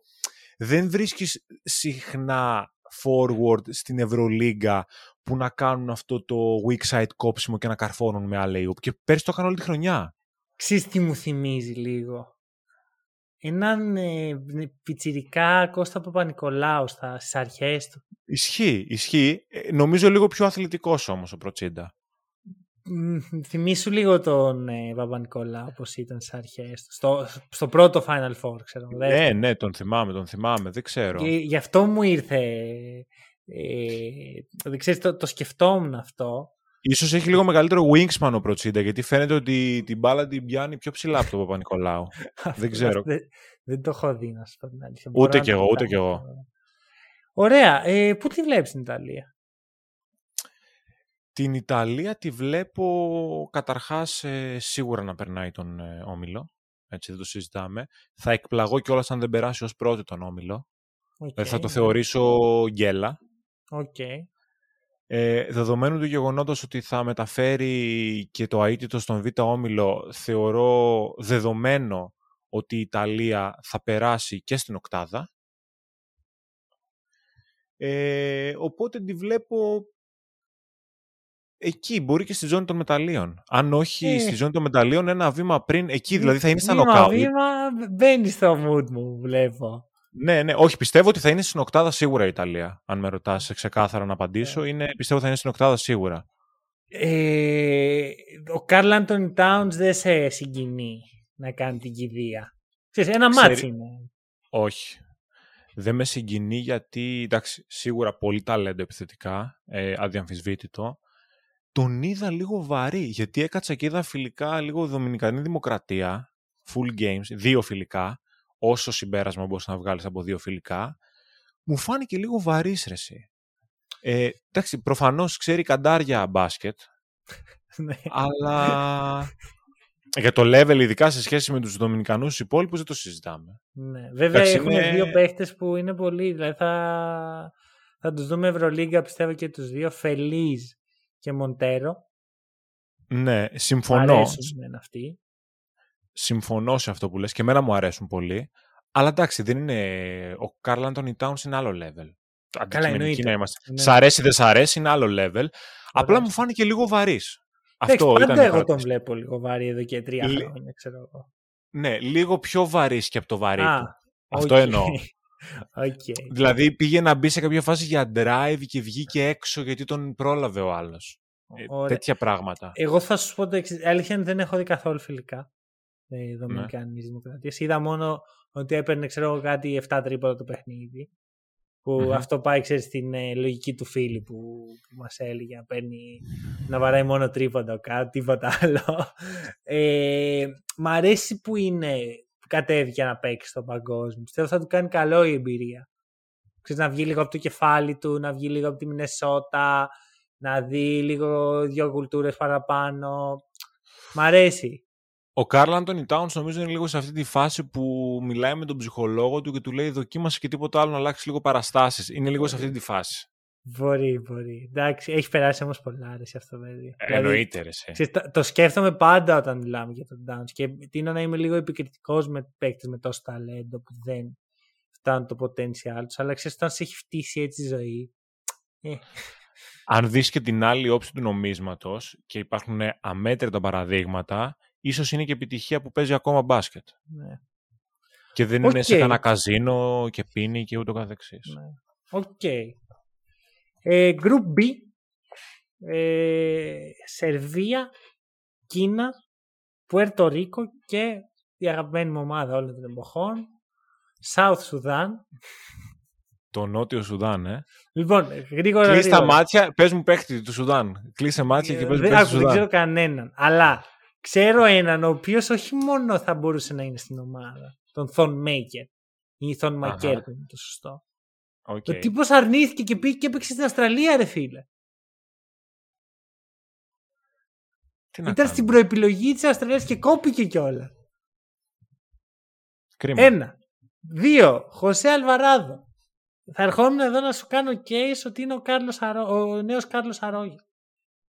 Αλλά δεν είναι. Δε, ρε φίλε, ο Κάρλος Αρόγιο δεν έλεγε ποτέ όχι στην, ε, στο Πουέρτο Ρίκο. Ποτέ δεν θα Ε. έλεγε όχι. Και δεν θα γίνει κιόλας. Τρία. Κάιερ Λί. Ποιος είναι αυτός, είναι, αυ- είναι το κινέζικο όνομα του Κάιλ Άντερσον. Ακριβώς. Και αφού σου είπα όλα όσα πρέπει να ξέρεις για αυτές τις ομάδες, μίλα μου τώρα για τη Σερβία. Ε, να προσθέσω πολύ γρήγορα κάτι. Έβλεπα Για πες. λίγο τα ρόστερ ε, του Νότιου Σουδάν ε, ενώ παράλληλα έκανα άλλα 4-5 πράγματα γιατί βαριόμουν, ε, χάζευα το ρόστερ του Σουδάν, λέω μήπως μία στο δισεκατομμύριο υπάρχει κάτι και είδα, δεν έχω ιδέα ε, δεν, δεν έχω ιδέα τι παίκτης είναι, δεν τον έχω δει ποτέ στη ζωή μου, αλλά υπόσχομαι ότι μετά το podcast θα μπω και θα δω highlights, τουλάχιστον να έχω μια ιδέα και να τον ψάξω λίγο. ναι. Ο Κάμαν, Κέιμαν, Μαλουάτς, Μαλουάχ, δεν ξέρω καν πώς να τον προφέρω. Είναι, Ναι. είναι, είναι γεννηθείς το 2006, έτσι, μιλάμε Οκ. για παιδί 17 χρονών. Είναι 2-16 και είναι στο NBA Academy Africa. Ok. Οπότε δεν ξέρω αν αυτό που λέω αυτή τη στιγμή θα το ξεχάσουν και οι πάντες και εμείς οι ίδιοι ή αν θα μπορούμε να περηφανευόμαστε μερικά χρόνια μετά και να το παίζουμε σε όλα τα social. Ότι τον είχαμε στα μπάρι εμείς αυτό. Το λέω τώρα εδώ, παιδιά, έχω διαβάσει μόνο το ονοματεπώνυμό του, είδα την ηλικία του και το ύψος του, δεν ξέρω τίποτα άλλο. Παίρνεις hot take ότι θα, γίνει, θα είναι top 14 στο draft; Παίρνω hot take ότι δεν θα είναι στο 14 στο draft. Ωραία, εγώ πιστεύω ότι θα είναι, φίλε, θα είναι. Το λες, ε; Το, το λέω, το λέω. Είναι, είναι από τα πρώτα prospect του NBA Αφρικα. Ούτε εγώ τον έχω δει. Μίλαμε για Σερβία. Λοιπόν, Σερβία. Δεξαμενή που πετά στο νερό και εξακολουθεί και έχει νερό ακόμα μέσα. Δηλαδή, λείπει ο Μίσιτς, λείπει ο Γιώκητς, ο ορισμός των 38 απουσιών. Δεν το ε, συζητάτε. μέτρη αυτή, μέτρη. Δηλαδή, ο, κατά γενική ομολογία καλύτερος παίκτης ε, του NBA και κατ' επέκταση του κόσμου. Μην τα λες αυτά και θα σε ακούσει ο Χρήστος. Δεν τα λέω για τον Χρήστο, τα λέω για τον Γιάννη, για να κατέβει του χρόνου. Οκ, ε, και ο Μίτσιτς, που εντάξει όλοι ξέρουμε στην Ευρωλίγκα τι έχει κάνει. Παρ' όλα αυτά η ομάδα έχει πάρα πάρα πολύ ταλέντο. Ε, δείχνει να έχει ένα θεματάκι εκ πρώτης όψεως στη δημιουργία. Ναι. Αν και θεωρώ ότι θα τραβήξει πολύ κουπί ο Γκούντουριτς σε αυτό ως ο συνδετικός κρίκος και ίσως και ο Νίκολα Γιόβιτς. Ε, το Γιώβιτ δεν, το, δεν ξέρω σε τι φάση είναι γιατί δεν τον είδα ποτέ να παίζει στο NBA πέρσι και ξενέρωσα λίγο. Ε, σκέφτομαι τον Γκούντουριτς πολύ αλλά θέλει και κάτι ακόμα δίπλα. Δεν μπορεί να είναι μόνο αυτός. Εντάξει, έχει τον Bogdan Bogdanovic που είναι καλός Εγώ τον, τον Γιώβιτ σκέφτομαι. Τον Στέφαν Γιώβιτ. τον Στέφαν Γιώβιτ. Τον Μπόιντερ. Ναι, ναι, ναι. Δηλαδή είναι ένας τύπος ο οποίος, αν δεν είχε τους τραυματισμούς, θα μιλάγαμε για ένα από τους καλύτερους δημιουργούς στον κόσμο. Δηλαδή το ταλέντο του κάποια στιγμή είδε τον έλβε αυτό τον παίχτη με μπάγεν ερυθρό και λέει τι, τι είναι αυτό; Ε, ο τύπος εντάξει είναι γυάλινος είναι, ναι. είναι γυάλινος, ρε. Τον πετά σε χαρτί και, και τραυματίζεται. Αλλά έκανε καλή χρονιά σχετικά για τα δεδομένα του τραυματισμού του. Καλή χρονιά σημαίνει ότι έπαιξε. Ήταν στα παράθυρα και δίνει έτσι μια συνέχεια μαζί με τον Μιλουντίνοφ που ήταν όλη την ώρα εκεί. Και θεωρώ ότι είναι η ελπίδα της Σερβίας σε αυτό το τομέα. Και άμα δουλέψει και αυτό, ε, δεν έχουν, δεν τους λείπουν πολλά πράγματα. Εντάξει, εγώ θεωρώ ότι αν η ελπίδα της Σερβίας σε αυτόν τον τομέα, έτσι όπως το έθεσε, είναι ο Στέφαν Γιώβιτς, δεν έχει και πολλές ελπίδες. Δεν, το... δεν πιστεύω ότι θα κάνει τόσο μεγάλο step up αυτή τη στιγμή. Ναι, να είναι μια backup επιλογή δεν το... Κάτι ποιος θα είναι ο βασικός point Ο Αμπράμοβιτ. Ε, Αβράμοβιτ, Μπογκδάνοβιτ, Γκούντουριτ, σαν συνδυασμό το βλέπω λίγο περισσότερο από τον Γιώβιτ. Πιο πολύ σαν supporting cast τον ακούω τον Γιώβιτ. Okay, okay. Συν της άλλης είδα κάποια φιλικά και είδα ότι είναι πολύ. Προσπαθεί να μπει πολύ στο δημιουργικό κομμάτι και ο Νίκολα Γιώβιτς. Όχι προφανώς με pick and παιχνίδι. Ναι. Αλλά να βγει πάρα πολύ ψηλά ε, στο, στο high post ή ακόμα και στο τρίποντο και να δημιουργήσουν από την κορυφή. Και ο Μίλου από το 5 επίση. Και ο Μιλουτίνοφ από το 5 που έχει βελτιωθεί πάρα πολύ δημιουργικά. Ε, εντάξει, όπως είπα προηγουμένως, σουτάρει μέχρι και ο έφορος, οπότε άμα ναι. παίξουν, άμα κυκλοφορήσουν καλά την μπάλα, υπάρχει πάντα split πάσα και shoot. Ένα κακό έχει αυτή η ομάδα. Ένα τον προπονητή. Ναι. Συμφωνώ 100%. Τον βρίζω από πέρσι, δεν τον μπορώ τον το Έχει, είναι σπουδαίος, ήταν σπουδαίος. Πλέον δεν είναι. Είναι πολύ old school προπονητής, ε, πολύ προβληματικό case, αν με ρωτάς. Και πέρυσι που είχα πρωτοξεκινήσει τα βιντεάκια στο YouTube και έκανα προβλέψεις, σε πολλές έπεσα έξω, αλλά στου, στην πρόβλεψη για τη Σερβία και τον Πέσης ότι δεν θα φτάσουν ψηλά έπεσα 100% μέσα. Και εξακολουθώ να πιστεύω το ίδιο, ότι ε, όσο ταλέντο και να έχει αυτή η ομάδα, λόγω προπονητή, δεν τους βλέπω να κάνουν κάτι αξιόλογο.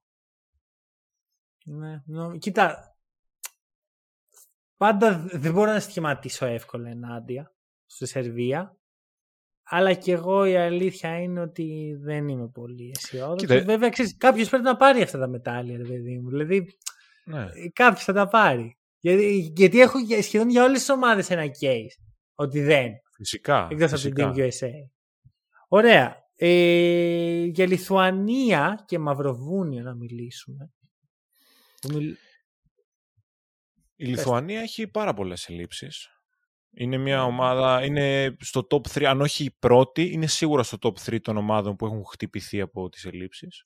Και να πούμε ότι η Λιθουανία είναι μια ομάδα όπως και η Σερβία που αρνείται κατηγορηματικά να προσθέσει naturalize παίχτη στο ρόστερ της. Ισχύει. Δηλαδή δεν το, δεν το σκέφτονται καν, ξέρεις, είναι, το απορρίπτουν ε, πάση θυσία. Έχει τα καλά του αυτό σίγουρα, έχει τα κακά του. Παρ' όλα αυτά είναι μια εντάξει, πολύ μπασκετική χώρα, πολύ μπασκετική κουλτούρα. Δεν είναι κλεισέ αυτό που λέω, έτσι είναι. Και αυτές οι ομάδες ανά πάσα ώρα και στιγμή μπορούν να δείξουν χαρακτήρα και να πάνε μακριά σε ένα τουρνουά όσες ελλείψεις και να έχουν. Σίγουρα το, το ρόστερ δεν είναι τόσο ελκυστικό όσο ήταν ε, προηγούμενες χρονιές. Ακόμα και πέρυσι που δεν έβγαλε μάτια η, η Λιθουανία είχε ένα δίδυμο Βαλαντσιούνας Σαμπόνης που σε πρώτη φάση τρόμαζε στο ναι. άκουσμά του, ασχέτως με το γεγονός ότι δεν αξιοποιήθηκε, όπως θα μπορούσε να αξιοποιηθεί. Αλλά εντάξει, τους βλέπω λίγο στο ίδιο μήκος κύματος με εμάς, αν με ρωτάς. Έχουν ψηλοπαρόμοια προβλήματα στο playmaking. Ναι, έχουν όμως και έναν καλύτερο παίχτη από ότι εμείς, τον Γιώνα Βαλαντσιούνα. Δηλαδή δεν έχουμε τον αντίστοιχο. Δεν έχουμε τον αντίστοιχο, όχι, αλλά δεν θεωρώ ότι ο Γιώνας Βαλαντσιούνα είναι ένας παίκτης ο οποίος δεν μπορεί να κλειστεί. Δεν είναι τόσο φόβητρο στα μάτια μου. Και έχω ξαναδεί την εθνική να το κάνει το 17. Ναι. Και ξέρεις τι άλλο δεν έχουμε εμείς που έχουν αυτοί, το Max Βίτης. Έχουμε η Τούδη. Και πάλι καλά. Εγώ είμαι Αυτό πολύ καλά. Είναι στα θετικά, ναι, οκ. Okay. Εγώ είμαι πολύ καλά. Δεν, κατα... δεν κατάλαβα πώς το είπες, γιατί δεν το κατάλαβα πολύ από τη φάση. Όχι, okay, είμαστε στο ίδιο μήκος κύματο. Ωραία. Max Βίτη, εντάξει, όποιος έχει ακούσει μισό Eurostep, παιδί μου, ξέρεις, είναι το meme της χρονιάς. Ότι πω είναι και ο Max Βίτη με κάποιο τρόπο κατάφερε να κοροϊδέψει τον κόσμο και να μπει στα playoff. Αλλά δεν ξεχνάω. Μάγια έκανε. Μάγια. Αυτό δεν ξεχνάω όμως τα, τα σκοτεινά μάγια που έκανε πέρσι ο Σαμπόνι.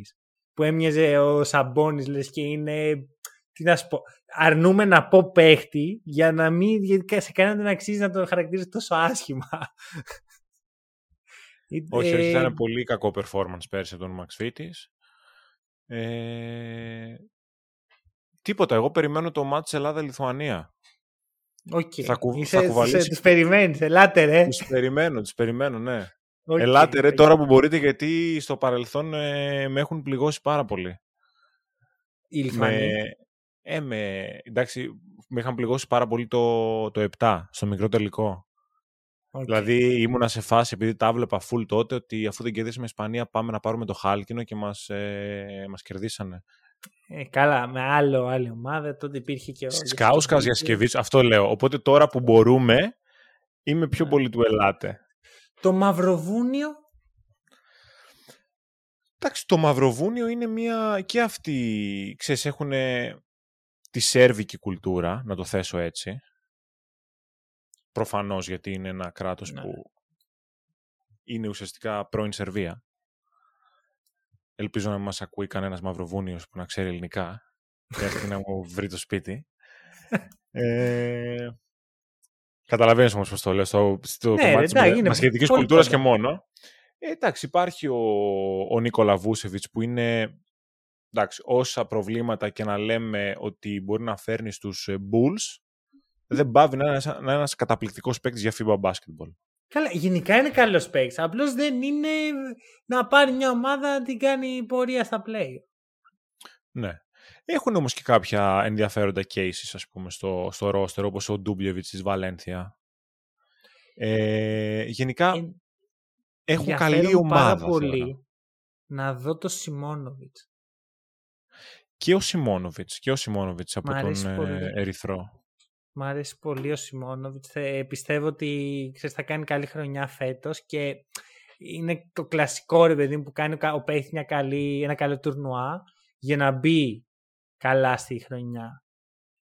Ε, δεν θα εκπλαγώ καθόλου και θα ίσως είναι ένα mini hot take. Εντάξει, το πιστεύω λίγο. Νιώθω ότι για κάπου δεν ξέρω γιατί, αλλά νιώθω ότι το Μαυροβούνιο θα είναι η ομάδα που θα πάρει τη δεύτερη θέση. Και θα πάει στην, και θα πάει στην οκτάδα. Δεν ξέρω γιατί. Δεν, δεν μπορώ να το εξηγήσω ακριβώς. Απλώς κάτι μου αρέσει το Μαυροβούνιο. Εγώ θα σου πω το εξής. Εγώ θα σου πω το εξής. Δεν θα εκπλαγώ αν είναι, προφανώς, ειδικά σε συνάρτηση με τις ελλείψεις που έχει και η Ελλάδα και η Λιθουανία αυτή τη στιγμη Αλλά επειδή δεν το έχει ξανακάνει, δεν μπορώ να στοιχηματίσω και υπέρ τους. Δηλαδή σίγουρα στα μάτια μου αυτή τη στιγμή είναι πιο πίσω και από την Ελλάδα και από τη Λιθουανία. Και δεν το λέω υπεροπτικά ως προς την Ελλάδα. Έτσι και αλλιώς τα είπαμε προηγουμένως ότι έχουμε πάρα πολλά προβλήματα και εννοείται θα μπορούσαμε κάλλιστα να χάσουμε το Μαυροβούνιο. Αλλά δεν θεωρώ ότι είναι μια εθνική που έχει τόση πολλή εμπειρία από τέτοιες καταστάσεις και θα της δοθεί ευκαιρία και θα το κάνει κατευθείαν. Ναι. Ναι, ναι, ναι. Ωραία. Ε, έχω μεγάλη απορία.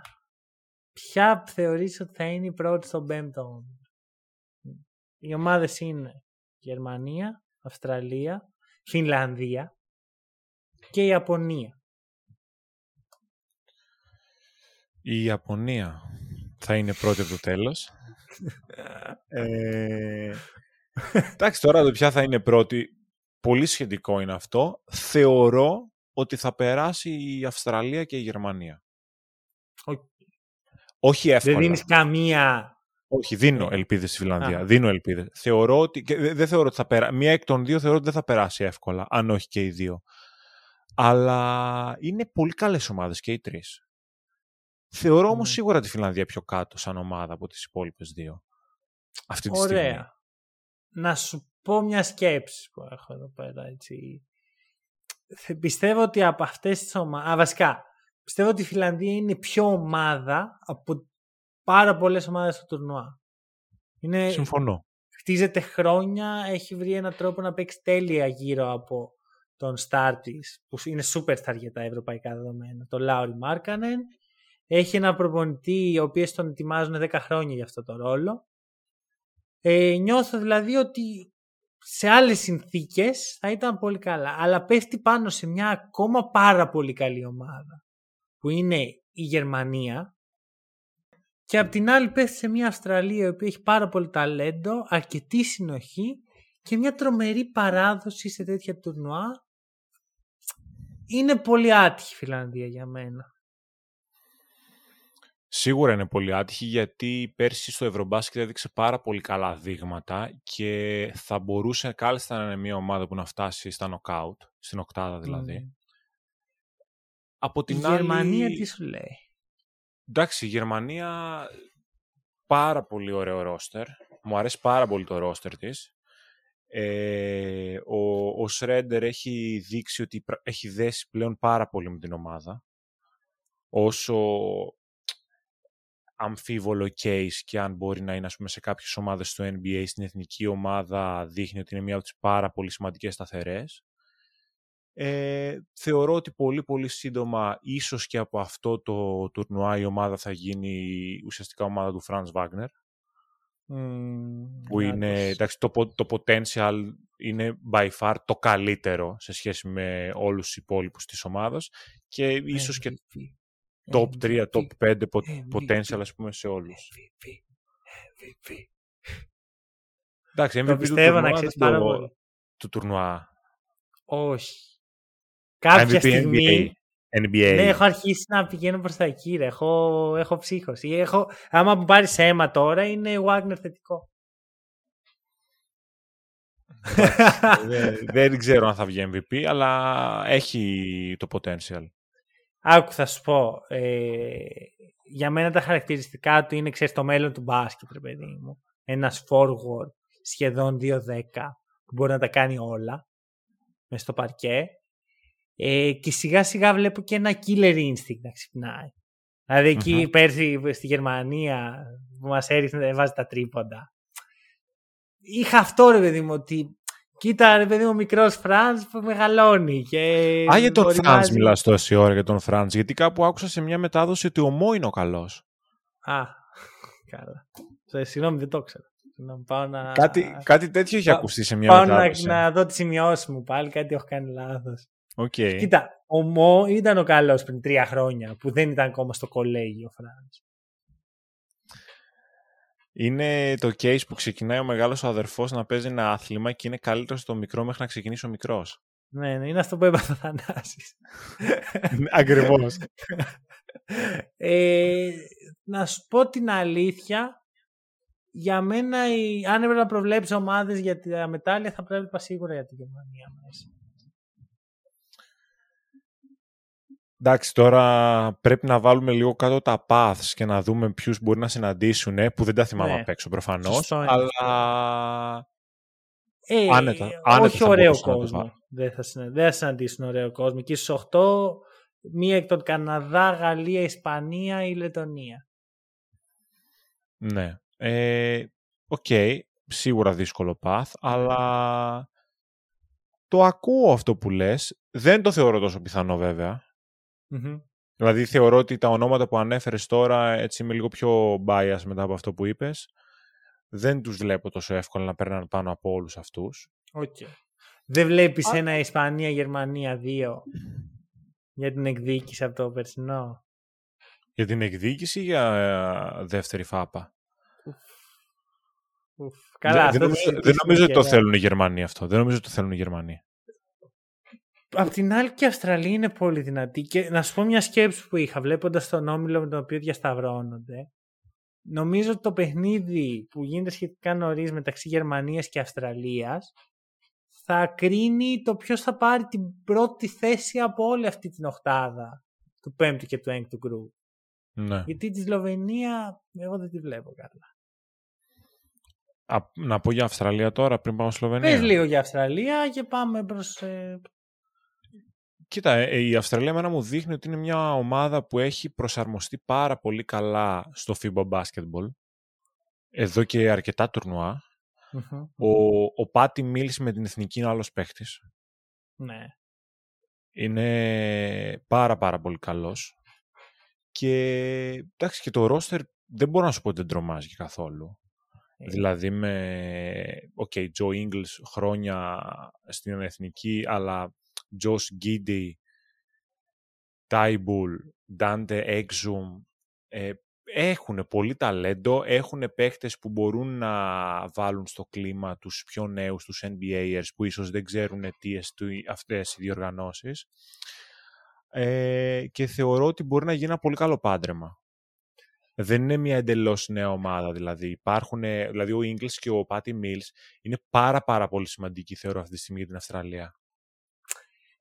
Άραγε, εγώ τώρα μου ήρθε έτσι μια σκέψη. Είναι ο Γκίντι ο καλύτερος δημιουργός του τουρνουά. Σε ταλέντο. Σε αγνό ταλέντο. Δώσ' μου πέντε δευτερόλεπτα να σκεφτώ έτσι γρήγορα. να τι γίνεται, δεν πιάνεις απροετοίμαστο το συμπαρουσιαστής και του κάνεις ερωτήσεις που σου έρχονται στο μυαλό. Νομίζω. Κοίτα, ο Χάλι είναι η άλλη μου επιλογή εμένα. Χαλιμπέρτον. Νομίζω Ωραία, ότι ο Γκίτι είναι πιο, πιο καλός δημιουργικά. Ok. Okay. On the spot, ρε. Τι κάτσε ρε, Λούκα. Λούκα. Όχι. μιλά, μιλάμε για παίκτες, μιλάμε για παίκτες που δεν έχουν όλη την ώρα την μπάλα στα χέρια τους. Άρα θεωρείς ότι ο Λούκα δεν είναι καλύτερος. Θε, θεωρώ ότι ο Λούκα είναι εξωγήινος. Ε, δηλαδή απλώς ο Λούκα είναι τόσο καλός στα πάντα επιθετικά. Ναι, ναι, ναι που ξέρεις, ξεχνάς καμιά φορά. Τώρα και εγώ το ξέχασα. Ρε, Απλά έριξα και την μπηχτή μου γιατί είχε όλη την μπάλα στα χέρια του και κάπου αυτό το ε, πράγμα πρέπει να σταματήσει. Lukaball. Lukaball. Lukaball. Με Lukaball δεν θα. Δηλαδή, άμα θυμάσαι το μοναδικό μετάλλιο που έχει η Σλοβενία και λόγω του παρελθόντος που δεν έχει ποτέ τόσο καλή ομάδα, αλλά και από την εποχή Λούκα, είναι όταν ο Λούκα δεν έπαιζε έτσι. Ναι. Και μοίραζε μπάλα με το Τράγκητ, με τους συμπαίχτες. Κράταγε μπάλα. Αλλά σε έναν οθολογικό βαθμό. Κοίτα, εγώ ξέρω πάρα πολύ. Τον έχω στηρίξει αυτόν τον παίχτη παραπάνω από όσο θα έπρεπε. ε, θέλω, θέλω τα λεφτά μου πίσω. Και όχι, δεν είναι ότι δεν τον πιστεύω. Είναι ότι θέλω να τον δω. Εντάξει, δεν με, εμένα δεν με νοιάζει ξέρω, το αν έχει κιλά, αν έχει το ένα. Δηλαδή θα, θα έρθει η ώρα γι' αυτό. Αλλά ξέρεις να παίζει μπάσκετ, ρε παιδί μου. Όπως έπαιζε στη Real, όπως έπαιζε στο όφωνο χρονιά του στο NBA. Κάπου έχουμε χάσει την μπάλα, νομίζω. Δεν ξέρω αν. Ε... Τέλος πάντων, πολύ μεγάλη υπόθεση ο Λούκα, ε, γιατί θεωρώ ότι και αυτός έχει αλλάξει λίγο στο, στην οτροπία του και οι Mavericks δεν του κάνουν και τόσο καλό. Oh. Θεωρώ ότι τον ε, νταντεύουν πάρα πάρα πολύ. Αλλά επειδή μιλάμε... Ναι, ναι, ναι. επειδή μιλάμε για Σλοβενία τώρα και για μουντομπάσκετ, ε, είδα ας πούμε στα, στα δύο φιλικά που έπαιζε η Ελλάδα με τη Σλοβενία όταν δεν ήταν ο Λούκα μέσα, ουσιαστικά οι υπόλοιποι παίκτες ξαφνιαζόντουσαν που ερχόταν η μπάλα στα χέρια τους. Mm. Και έπρεπε να την κρατήσει και... δηλαδή. Πες, πες. Όχι, είναι, ήταν πολύ, πολύ περίεργο γιατί έβλεπες πραγματικά μια ομάδα που δεν είχε καμία ταυτότητα όταν ο Λούκα δεν ναι. ήταν μέσα. Και έτυχε να είμαστε μαζί στο δεύτερο μάτς και συζητάμε ακριβώς αυτό. Ναι. Και λέγαμε, Α, πάλι καλά που υπάρχει ο Κάντσαρ. Και ένας κανονικός παίχτης. Ναι. Και που βέβαια είναι πολύ ετερόφωτος ε, επιθετικά. Ε, και τελικά είχαμε Τσάντσαρ. Mm-hmm. Ε, μπροστά μας ε, έπαθε ρήξη χιαστού. Ναι. Ε, πολύ κρίμα. Είναι πάρα πολύ κρίμα για μένα και είναι ξέρεις, ένας παίκτης πολύ καλού επίπεδου για τη Σλοβενία. Δηλαδή ανέβαζε πάρα πολύ το ταβάνι της ομάδας. Επιστρέφει έτσι ο Μάικ Τόμπεϊ στη θέση του Μόργαν. Mm-hmm. Η Σλοβενία είναι ίσως το πιο εύκολο όμιλο του φετινού μουντομπάσκετ. Θεωρώ ότι αυτό θα ρίξει στάχτη στα μάτια. Αλλά δεν τη βλέπω να περνάει η Αυστραλία και η Γερμανία. Θεωρώ ότι η Σλοβενία από τις καλές ομάδες, γιατί λόγω ύπαρξης Λούκα αναγκαστικά θα την βάλεις σε αυτό το, το group των καλών ομάδων σε γενικές γραμμές, έχει με διαφορά τη χειρότερη περιμετρική άμυνα. Ναι. Και α, να πω στον κόσμο αυτό που συζητάγαμε όταν ε, σχεδιάζαμε το επεισόδιο. Φτιάξαμε μια λίστα με τις ομάδες ανάλογα με το πώς θέλουμε να μιλήσουμε για την κάθε μία. Με tier list. Πρώτη ήταν η εθνική και το δεύτερο tier list ήταν οι καλές ομάδες που λες τώρα. Και βάλαμε εκεί τη Σλοβενία και σε ρώτησα άμα ο Λούκα δεν ήταν στο ρόστερ. Η Σλοβενία σε ποιο tier list θα έμπαινε. Και μου είπες ψυχρά και συμφωνώ 1000% στο τελευταίο και δεν θα την αναφέραμε καν. Όπως ναι, δεν θα αναφέρουμε το πράσινο ακροτήρι, το Έντι Ταβάρες και τη Βενεζουέλα. Που ειλικρινά δεν ξέρω παίχτε τη Βενεζουέλα. Ούτε κι εγώ. Ο γείτονάς μου είναι από τη Βενεζουέλα. Αν αυτό. Ναι, ναι. Oh, θα, θα το δει το μάτς. Θα το, ρωτήσω. θα το ρωτήσεις. Λοιπόν, απ' την άλλη είναι η Γεωργία στο group. Ε, δύο θρύλοι του Γεωργιανού μπάσκετ είναι στο ρόστερ. Τόκος Εγγέλια και ε, Σερμαντίνη. Mm-hmm. Ψυχάρα Σερμαντίνη. Νομίζω ότι είναι η ώρα για παράδοση της Χιτάλης σε Μάμου και Μπιτάτζ. Στο μυαλό μου τουλάχιστον. Σιγά σιγά δηλαδή να πάμε προς τα εκεί. Εντάξει, θέλοντας και εμείς θα γίνει αυτό. Θε, θεωρώ ότι έχουν να δώσουν στο τουρνουά ακόμα ο Τόκο και ο Σερμαντίνη. Ναι, καλά ε... εννοείται, δεν λέω διώξου. Λοιπόν, κάτσε, περίμενε. Εδώ πέρα βλέπω στο NBA Academy κι άλλο παίχτη του, από τη Βενεζουέλα όμως. Ενρίκε Μεντίνα. Για βοήθησέ με. Είναι στη Βενεζουέλα. Είναι στο, στο NBA Academy της Λατινικής Αμερικής νομίζω. Α, ok. Okay. Δεν όφειλα να το ξέρω δηλαδή. Γιατί Όχι, χάθηκα βέβαια. λίγο. Και είναι okay, το 2004, okay. το οποίο σημαίνει ότι θα μπορούσε να είναι στον draft φέτος, αλλά δεν ήταν όπως ξέρω. Αυτό μου μοιάζει λίγο στο... πατάτα. Όχι, όχι, κρατάμε τον... Ε... Από την Αγγόλα ήτανε; Ε, νομίζω ότι ξέχασε το όνομά του. Το... Όχι, ε... από, το, από, το, από το Σουδάν, ρε, από το Σουδάν. Α, έχεις δίκιο, έχεις δίκιο, έχεις δίκιο. Έλα, ρε, Τσάμα, Καμάρ, ε, Καμάν, ε, Μαλάου. Πω, το, το έχω διαλύσει το όνομα. Δεν, δεν, δεν, δεν μπορείς να το προφέρεις, ναι. Μαλαούχ. Δεν ξέρω. Ωραία, αυτός, λοιπόν, αυτός. Πάμε γρήγορα πριν γίνει περίεργο. Ε, Εντάξει, εδώ μετά γίνεται λίγο χαμός. Δηλαδή. Μείνανε έχεις, πολύ βαριά ονόματα. Έχεις έναν όμιλο. Τώρα θα το πάρουμε όλο μαζί αυτό. Ωραία, όλο. Ισπανία. βραζιλια Μμμ. στον ίδιο όμιλο αυτή. Ναι. Εντάξει, είναι μέσα Ιράν και ακτή ελεφαντοστού. Εδώ να πω ότι ακτή ελεφαντοστού σε Μουντιάλ χωρίς τον Ντρογκμπά, εγώ αρνούμαι. Αρνούμαι. Ισχύει. Ναι, και, δεν αρνούμε. και χωρίς Γιάγια Τουρέ. Γιάγια του ρε, ε, ρε φίλε, τόσοι παιχταράδες. Πού πήγαν όλοι αυτοί; Έλαντε. Πώς βρέθηκε. Αυτοί ρε δεν θα φίλε, ξέρουν πώς βρέθηκε καλύτερο ακτή μπάσκετ. ελεφαντοστού; Δεν ξέρω, δεν ξέρω. Ούτε ούτε οι ίδιοι ξέρουν. Είναι σαν την Ολλανδία πέρσι που ήταν ξέρω εγώ, η Ολλανδία και δεν ήταν η Λετωνία. Ισχύει. Λοιπόν, και μετά έχουμε στον άλλο όμιλο Καναδά, Γαλλία και Λετωνία, η οποία Λετωνία, να θυμίσω ότι στα προκριματικά ήταν σε έναν όμιλο με Ελλάδα, Σερβία, ε, Τουρκία Μμμ. και βγήκε πρώτη και είναι ο λόγος που η Τουρκία δεν είναι στο το μπάσκετ. Ισχύει αυτό. Και τέλος πάντων, δίκαιο άδικο το σύστημα αυτό είναι, γιατί πολύ μεγάλη κουβέντα. Εγώ θα Έχει ήθελα καλό να βλέπω... μπάσκετ όμως. Και το ρόστερ είναι πολύ παρόμοιο με αυτό που βλέπουμε τώρα. Μιας και Ναι. ο Πορζίνγκης δεν θα είναι. Ε, ναι, δεν θα είναι ο Πορζίνκης και κακό αυτό και ξεκινούσαμε με, τα μεγαλύτερα, με τις γα- μεγαλύτερες βλέψεις φέτος για τους Celtics και ο Πορζίνκης ξεκινάει τα νερά του από τώρα. Αυτό πάει για σένα. Ε, δεν, δεν- μπορούμε να μην το συζητήσουμε αυτό αυτή τη στιγμή. Ε, εντάξει, κρίμα για τη Λετωνία. Κρίμα για τη Λετωνία. Έχει κάποιους παίχτες που σίγουρα είναι αξιόλογοι, αλλά εντάξει, δεν, το, δεν τη βλέπω έχει για Πορζίνγκης. κάπου. Δεν τη βλέπω για κάπου. Ναι. Δηλαδή δεν έχω είναι να και πω στα- και ρε πάρα φίλε, πολλά. Τώρα, και, δηλαδή αν ήταν με Γεωργία, ε, Σλοβενία, να σου πω ναι, τώρα με Γαλλία, Καναδά, τι να κάνουμε. ρε φίλε. Όχι, όχι, όχι, δεν το συζητάμε. Δεν το συζητάμε. Η οποία ε, Γαλλία, θα τολμήσω να πω ότι είναι ίσως η μεγαλύτερη μηχανή παραγωγής ταλέντου στην Ευρώπη αυτή τη στιγμή. Ε, πες η μεγαλύτερη μηχανή παραγωγής ταλέντου στην Ευρώπη και Αφρική. Για να είμαστε Ναι. δίκαιοι. Ναι, ναι, ναι. Γιατί ναι. έχει τις μεγαλύτερες, α, δεν το λέω έτσι καθόλου περίεργα, το λέω πολύ ξεκάθαρα. Έχει λόγω των απικιών, τραβάει το περισσότερο ταλέντο από αφρικανικές χώρες. Ναι, εντάξει, ξέρεις, ε, είναι τρομερά τα χαρακτηριστικά που μπορείς να βρεις σε αυτές τις χώρες. Δηλαδή είναι Εννοείται τρομακτικά. αυτό. Δηλαδή και ο παίκτης που λέγαμε πριν, δεν, μπορεί όντως να είναι.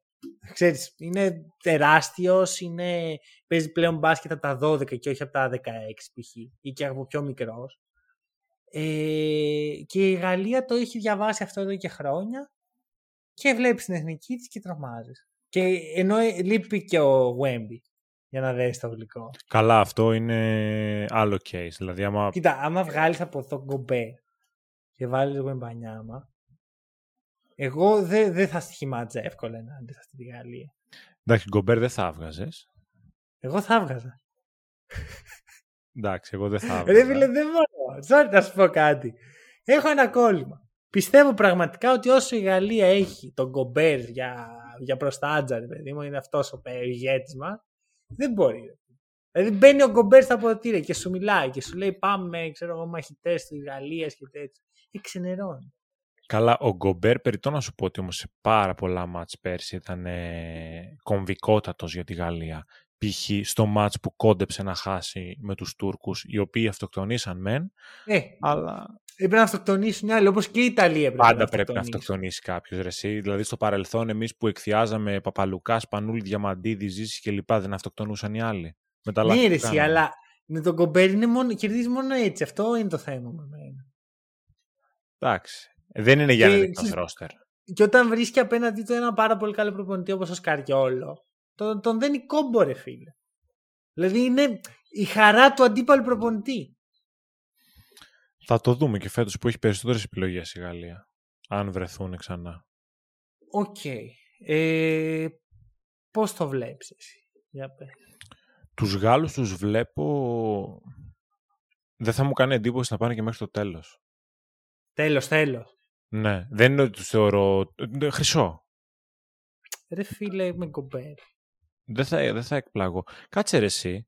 Το 13 που το πήρανε δεν ήταν ο Γκομπέρ. Όχι. Ο Γκομπέρ ήταν, έχεις έχει δίκιο. πέντε μετάλλια. Το με την 14 Ιταλία. ξεκίνησε. Το 14 ξεκίνησε, έχεις δίκιο. Έχει νομίζω, πέντε το 14. μετάλλια και κανένα χρυσό, ρε φίλε. Ήρθε η ώρα. Όπα ρε, το παίρνεις hot take. Ε, Κοίτα, αν είναι να μπεις στο hack roll με ένα μπαμ. Ωραία, άκουσε με, άκουσέ με. Παίρνω το εξής hot take. Εάν δεν το πάρει η Αμερική, θα το πάρει η Γαλλία. Ok. Okay. Εντάξει, ε, ωραία. Πιο προσγειωμένο, πιο ναι. προσγειωμένο, αλλά σίγουρα είναι ένα mini hot take. Ok. Okay. Εγώ να σου πω το αντίστροφο hot take μου. Για πες. Δεν θα εκπλαγώ αν η Γαλλία μείνει εκτός φάση των 8. Ε... Το, η πραγματική μου πρόβλεψη είναι να μείνει εκτός ο Καναδά. Ωραία. Αλλά αυτό σημαίνει ότι το μεταξύ τους παιχνίδι τα κρίνει σχεδόν όλα. Εντάξει, όχι ακριβώς. Μπορεί να, να έχουν καμία μείνει... τριπλή ισοβαθμία, τίποτα τέτοιο περίεργο. Το σενάριο του να μην μείνει κανένας εκτός; Να περάσει Ισπανία, να μείνει η Ισπανία. Δεν σχηματίζω ενάντια στην Ισπανία. Όχι, το έκανα πέρσι. Έκανα δεν σου λέω το λάθος πέρσι.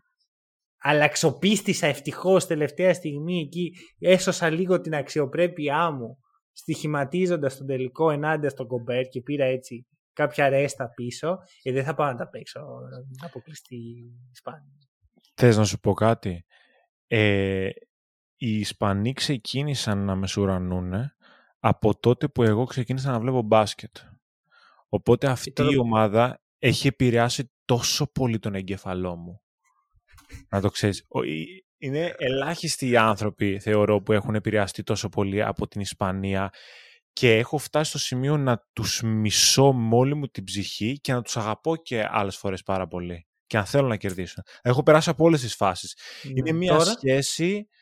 Θα σου πω, μου αρέσει πάρα πολύ και τους θαυμάζω για αυτό που κάνουν γενικότερα στον αθλητισμό, όχι μόνο στο μπασκετ Απλά η Ισπανία είχε πάντα την τάση εκεί που λες ότι έλα μωρέ φέτος δεν έχει και τίποτα, δεν θα κάνει, δεν είναι η ομάδα του παρελθόντος, να σε διαψεύδει και να παίρνει το χρυσό. Και εκεί που πας να πεις ότι δεν ξαναστοιχηματίζω ε, ενάντια στην Ισπανία, να τρώει την πατάτα και να μένει νωρίς έξω. Okay. Την έπαθα στους Ολυμπιακούς, αυτό μας λες τώρα. Την έπαθα και στους Ολυμπιακούς, την έπαθα το 7 στην έδρα της που έχασα από τη Ρωσία, που ήμουν bias επειδή μας κέρδισαν στον τελικό, μετά στην έδρα της όλα καλά. Το, και το είχα δεδομένο ότι θα το πάρει. Το 14 στο Μουντομπάσκετ που είχαν το τρελό hype ότι πάμε να το πάρουμε τελευταία φορά. Ακουγόταν από τότε ο Γκασόλ για τελευταία φορά. Ναι. όλοι μαζί κτλ.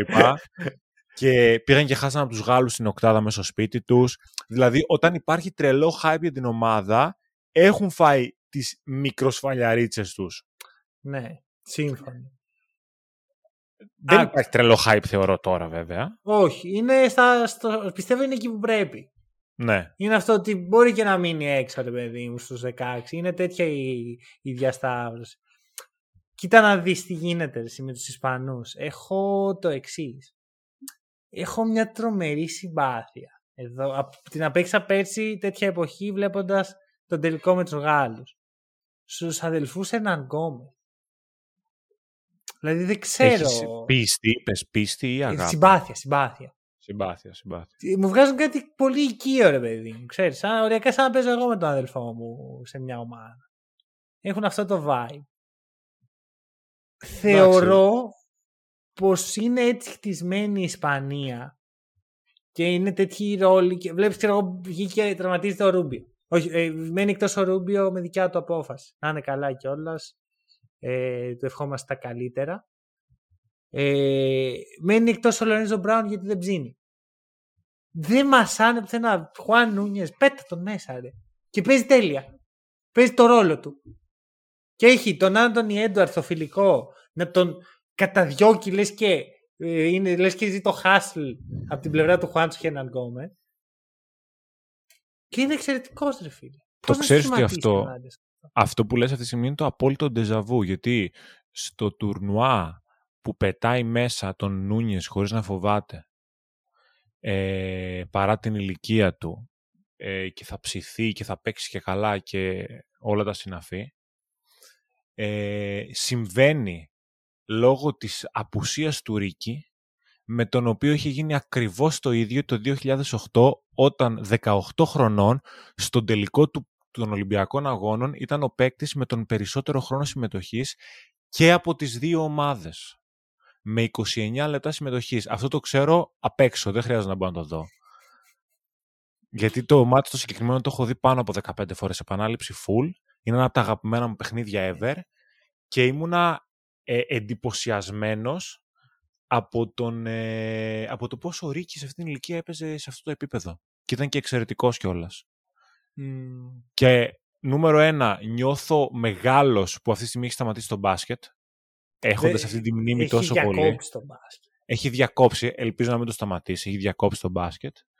Και δύο, είναι τρελό ντεζαβού γιατί ο Νούνιε κάνει αυτή τη στιγμή αυτό που έκανε ο Ρίκη κάποτε το 8. Ναι. Εντάξει, δεν νομίζω να παίξει τόσο πολύ. Αν και Όχι, και εγώ δεν το νομίζω. Αλλά ποτέ δεν υπάρχει ο Γιούλα, αλλιώς θα έπαιζε τόσο πολύ. Και μπορεί και να παίξει κιόλα, δηλαδή να έχει σημαντικότατο ρόλο. Ποτέ δεν ξέρεις με τους Ισπανούς. Ναι, μία μικρή τέτοια είναι ότι είχε μέσα στο καλοκαίρι ένα άλλο τουρνουά με την U20 Ισπανίας, mm-hmm. που είναι και ο ίδιος λόγος που ο Ματζούκας δεν επιλέχθηκε στην δικιά μας εθνική ξέρεις, με προβληματίζει λίγο για το μέλλον του παίχτη, γιατί ξέρεις, είναι και, έχω και σε αυτόν συμπάθεια. Αλλά εντάξει, ξέρεις, είναι όλοι ρε παιδί μου στρατιώτες της Ισπανίας. Τραυματίες, έχοντας παίξει τουρνουά με σεζόν στις πλάτες τους. Είναι πάντα εκεί. Βλέπεις ρε εσύ το Ρούντι Φερνάντες. Συμπαθείς, αντιπαθείς, ε, δεν έχει σημασία. Τον βλέπεις πώς μπαίνει μέσα στο παρκέ. Και τι να σου πω, εγώ αν, αν ήταν στο λεωφορείο, ο Ρούντι Φερνάντες μπορεί να του δίνει και τη θέση μου. Δηλαδή είναι, είναι, είναι μεσόκοπος. Τον βλέπεις και έχει μια εικόνα μεσόκοπου. Φοράει επιγονατίδες, ναι. επιαγωνίδες, η μέση του. Και όταν ξεκινάει και παίζει, είναι πραγματικά ο ορισμός του δίνω και την ψυχή μου για την ομάδα μου. Ναι, ναι. Ο τύπος δίνει και την ψυχή του. Με επιαγωνίδε και με κομπρέζε. Ναι, έτσι ακριβώς. Έτσι ακριβώς. Ξεκάθαρα. Ε, να πούμε και για τον Καναδά δύο λόγια. Ε, Τζαμάλ Μάρι εκτός Τεράστια απουσία. Ε, Τεράστια βασικά για μένα αυτό τα αλλάζει όλα. Εννοείται. Γιατί με Τζαμάλ μέσα σου λέω, οκ, δεν έχουν χημεία καθόλου. Παίζει να μην έχουν παίξει ούτε διπλό μαζί μέχρι φέτος. Ερωτηματικό θα πω. Δεν ξέρουμε αν έχουν χημεία. Μάλλον όχι, αλλά δεν ξέρουμε. Δεν τους έχουμε δει. θυμάμαι, ξέρεις και στο προολυμπιακό όταν ήμασταν, παίξανε μαζί μας, όχι μαζί, με Τσεχία που ξέρεις, πέρασε από πάνω τη Τσεχία και λέγαμε, Έλα μου, μια χαρά, αφού αποκλείστηκε ο Καναδάς, σε έχουμε τι Τσέχους. και μετά πέρασε από πάνω μας Τσέχοι. Κυριολεκτικά από πάνω μας. ναι, ναι, ναι. ναι. Ε, θεωρώ πως. Εντάξει, θα δούμε σαν Γκίλτζιου. Ναι, ναι. Και θα ήθελα πάρα πολύ κάπως κάπου να βρεθεί Σάι με Γκίντε αντίπαλοι. Θα μου άρεσε πάρα πολύ. Μπορείς στους 8 μπορεί να γίνει αυτό, να ξέρεις. Ναι, ναι, ναι. Ε, γενικά, ξέρεις, τα μάτσα που θέλω να δω είναι αυτό. Είναι το Ισπανία, ε, Ισπανία-Γαλλία. Όχι, συγγνώμη, Ισπανία-Γερμανία που είπα πριν. Okay. Και είναι και το Γαλλία-Ιταλία. Γαλλία-Ιταλία. Επίσης χρωστούμενα από το περσινό Ευρωμπάσκετ. Η Γαλλία με την Ιταλία λόγω της οκτάδας που αποκλείστηκε ναι, η Ιταλία. Ναι. Και το θυμάμαι αυτό το μάτς, παιδί μου, θυμάμαι να γεύομαι την ίδια τους Ιταλούς ναι, ρε φίλε, Ιταλία στους τέσσερις. Εντάξει, απ' την άλλη οι Σέρβοι μπορεί να πούν το ίδιο για τους Ιταλούς. Έχει πολλές ιστορίες που μπορούν ναι, να είναι ναι. ιστορίες εκδίκησης. Ευτυχώς, ευτυχώς δεν υπάρχουν οι Τσέχοι. Ευτυχώς. Για εμάς το λες ναι. αυτό. Εντάξει, ε, από τους Τσέχους έχουμε χάσει μια φορά. Δεν, δεν τους θέλω, δεν μπορώ. Okay. Δεν τους θέλω, ρε φίλε. Θεωρώ ότι ο αποκλεισμός του 19 ε, μας έχει κάνει να είμαστε λίγο προκατηλημένοι, γιατί στην πραγματικότητα δεν χάσαμε από τους Σέρβους. Ναι, ναι, ναι. Με τους ε, Τσέχους, συγγνώμη. Έχουμε χάσει μία φορά που αυτή ήταν πλήρης και εμείς ήμασταν με την ομάδα σχεδόν των. Όχι των παραθύρων, OK, okay, προολυμπιακός, χωρίς Γιάννη. Ναι, ρε φίλε, ήταν πολύ άσχημο αυτό που μας Ήταν πολύ άσχημο, ήταν, συμφωνώ. Δηλαδή, θυμάμαι να με ενοχλεί. Που, ξέρεις, έχω σταματήσει να ενοχλούμαι για την εθνική εκεί που λες εσύ το, το 7 ρε παιδί μου στον ημιτελικό, εγώ εκεί είναι ξέρεις που πάγωσα λίγο. Λέω, ξέρεις και τι με νοιάζει και τόσο, δεν ασχολούμαι. Πρόσεχε, 7 χρονών το αποφάσισα αυτό. Ναι. Και δεν με πείραξε πέρσι η Γερμανία, ξέρω εγώ, που μας έβαζε ο Φραντς στα τρίποντα. Και ο Όμπστ. Δεν σε πείραξε. Δεν με πείραξε, όχι. Του πέρασε ωραία. Εντάξει, θα ήθελα να περάσουμε και δεν χάρηκα, δεν έλεγα μπράβο Φραντς.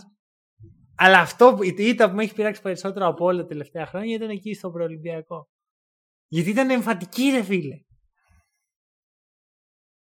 Τέλος πάντων. Ε, ωραία. Ε, Α μην κάνουμε προβλέψεις. Νομίζω ότι ό,τι πρόβλεψη έγινε μέσα στο επεισόδιο έγινε. Πάρθηκαν κάποια hot takes. Πάρθηκαν κάποια hot takes. Α το, αφήσουμε, ας το αφήσουμε έτσι. Θα σου κάνω μια ερώτηση που θα απαντήσεις και θα απαντήσω κι εγώ στην αρχή του επόμενου επεισοδίου. Για πάμε. Ποιοι παίχτες. Ε, Ποιους παίχτες έχεις στο μυαλό σου όταν σκέφτεσαι παίχτες που σε αυτά τα τουρνουά της FIBA είναι πολύ καλύτεροι από ό,τι είναι γενικά; Στο διασυλλογικό επίπεδο. OK. Okay. Αυτή είναι ερώτηση που συζητάγαμε με το Φίλιππο. Μια μέρα που πήγαμε παραλία και το συζητάγαμε. Λέμε, ρε φίλε, ναι, ποιοι είναι, ξέρεις, και αρχίσαμε να λέμε ονόματα. Σου δίνω χρόνο μέχρι το επόμενο επεισόδιο, δίνω χρόνο και στους ακροατές μας. Ε, κάτι που θες να πεις πριν κλείσουμε; Ε, θέλω να πω ότι όσο αφορά το τουρνουά πραγματικά πιστεύω ότι θα είναι καλύτερο από το hype που δεν έχει okay. λόγω των απουσιών. Θεωρώ ότι θα δούμε πραγματικά πολύ ωραία παιχνίδια. Ε, ανυπομονώ εκτός τουρνουά για τα... Αυτό δεν έχει να κάνει με το τουρνουά και για τα επόμενα podcast που θα κάνουμε. Ε, γιατί, ξέρεις, εμένα νιώθω ρε παιδί μου σαν ε, άνθρωπος που αγαπάω το μπάσκετ, μου αρέσει πάρα πολύ το NBA, okay, μου αρέσει και η Ευρωλίγκα πολύ, αλλά όταν είναι καλοκαίρι, εθνική και ευρωμπάσκετ ή μουντομπάσκετ, είναι ρε παιδί μου δώσ' με εμένα αυτό και πάρε μου την ψυχή.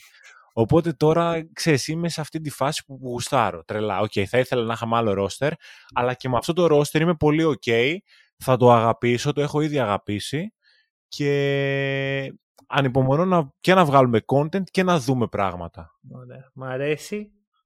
Ευχαριστούμε πάρα πολύ όσοι ακούσατε το podcast. Στηρίχτε το podcast, μοιράστε τη γνώση. Τα λέμε σύντομα.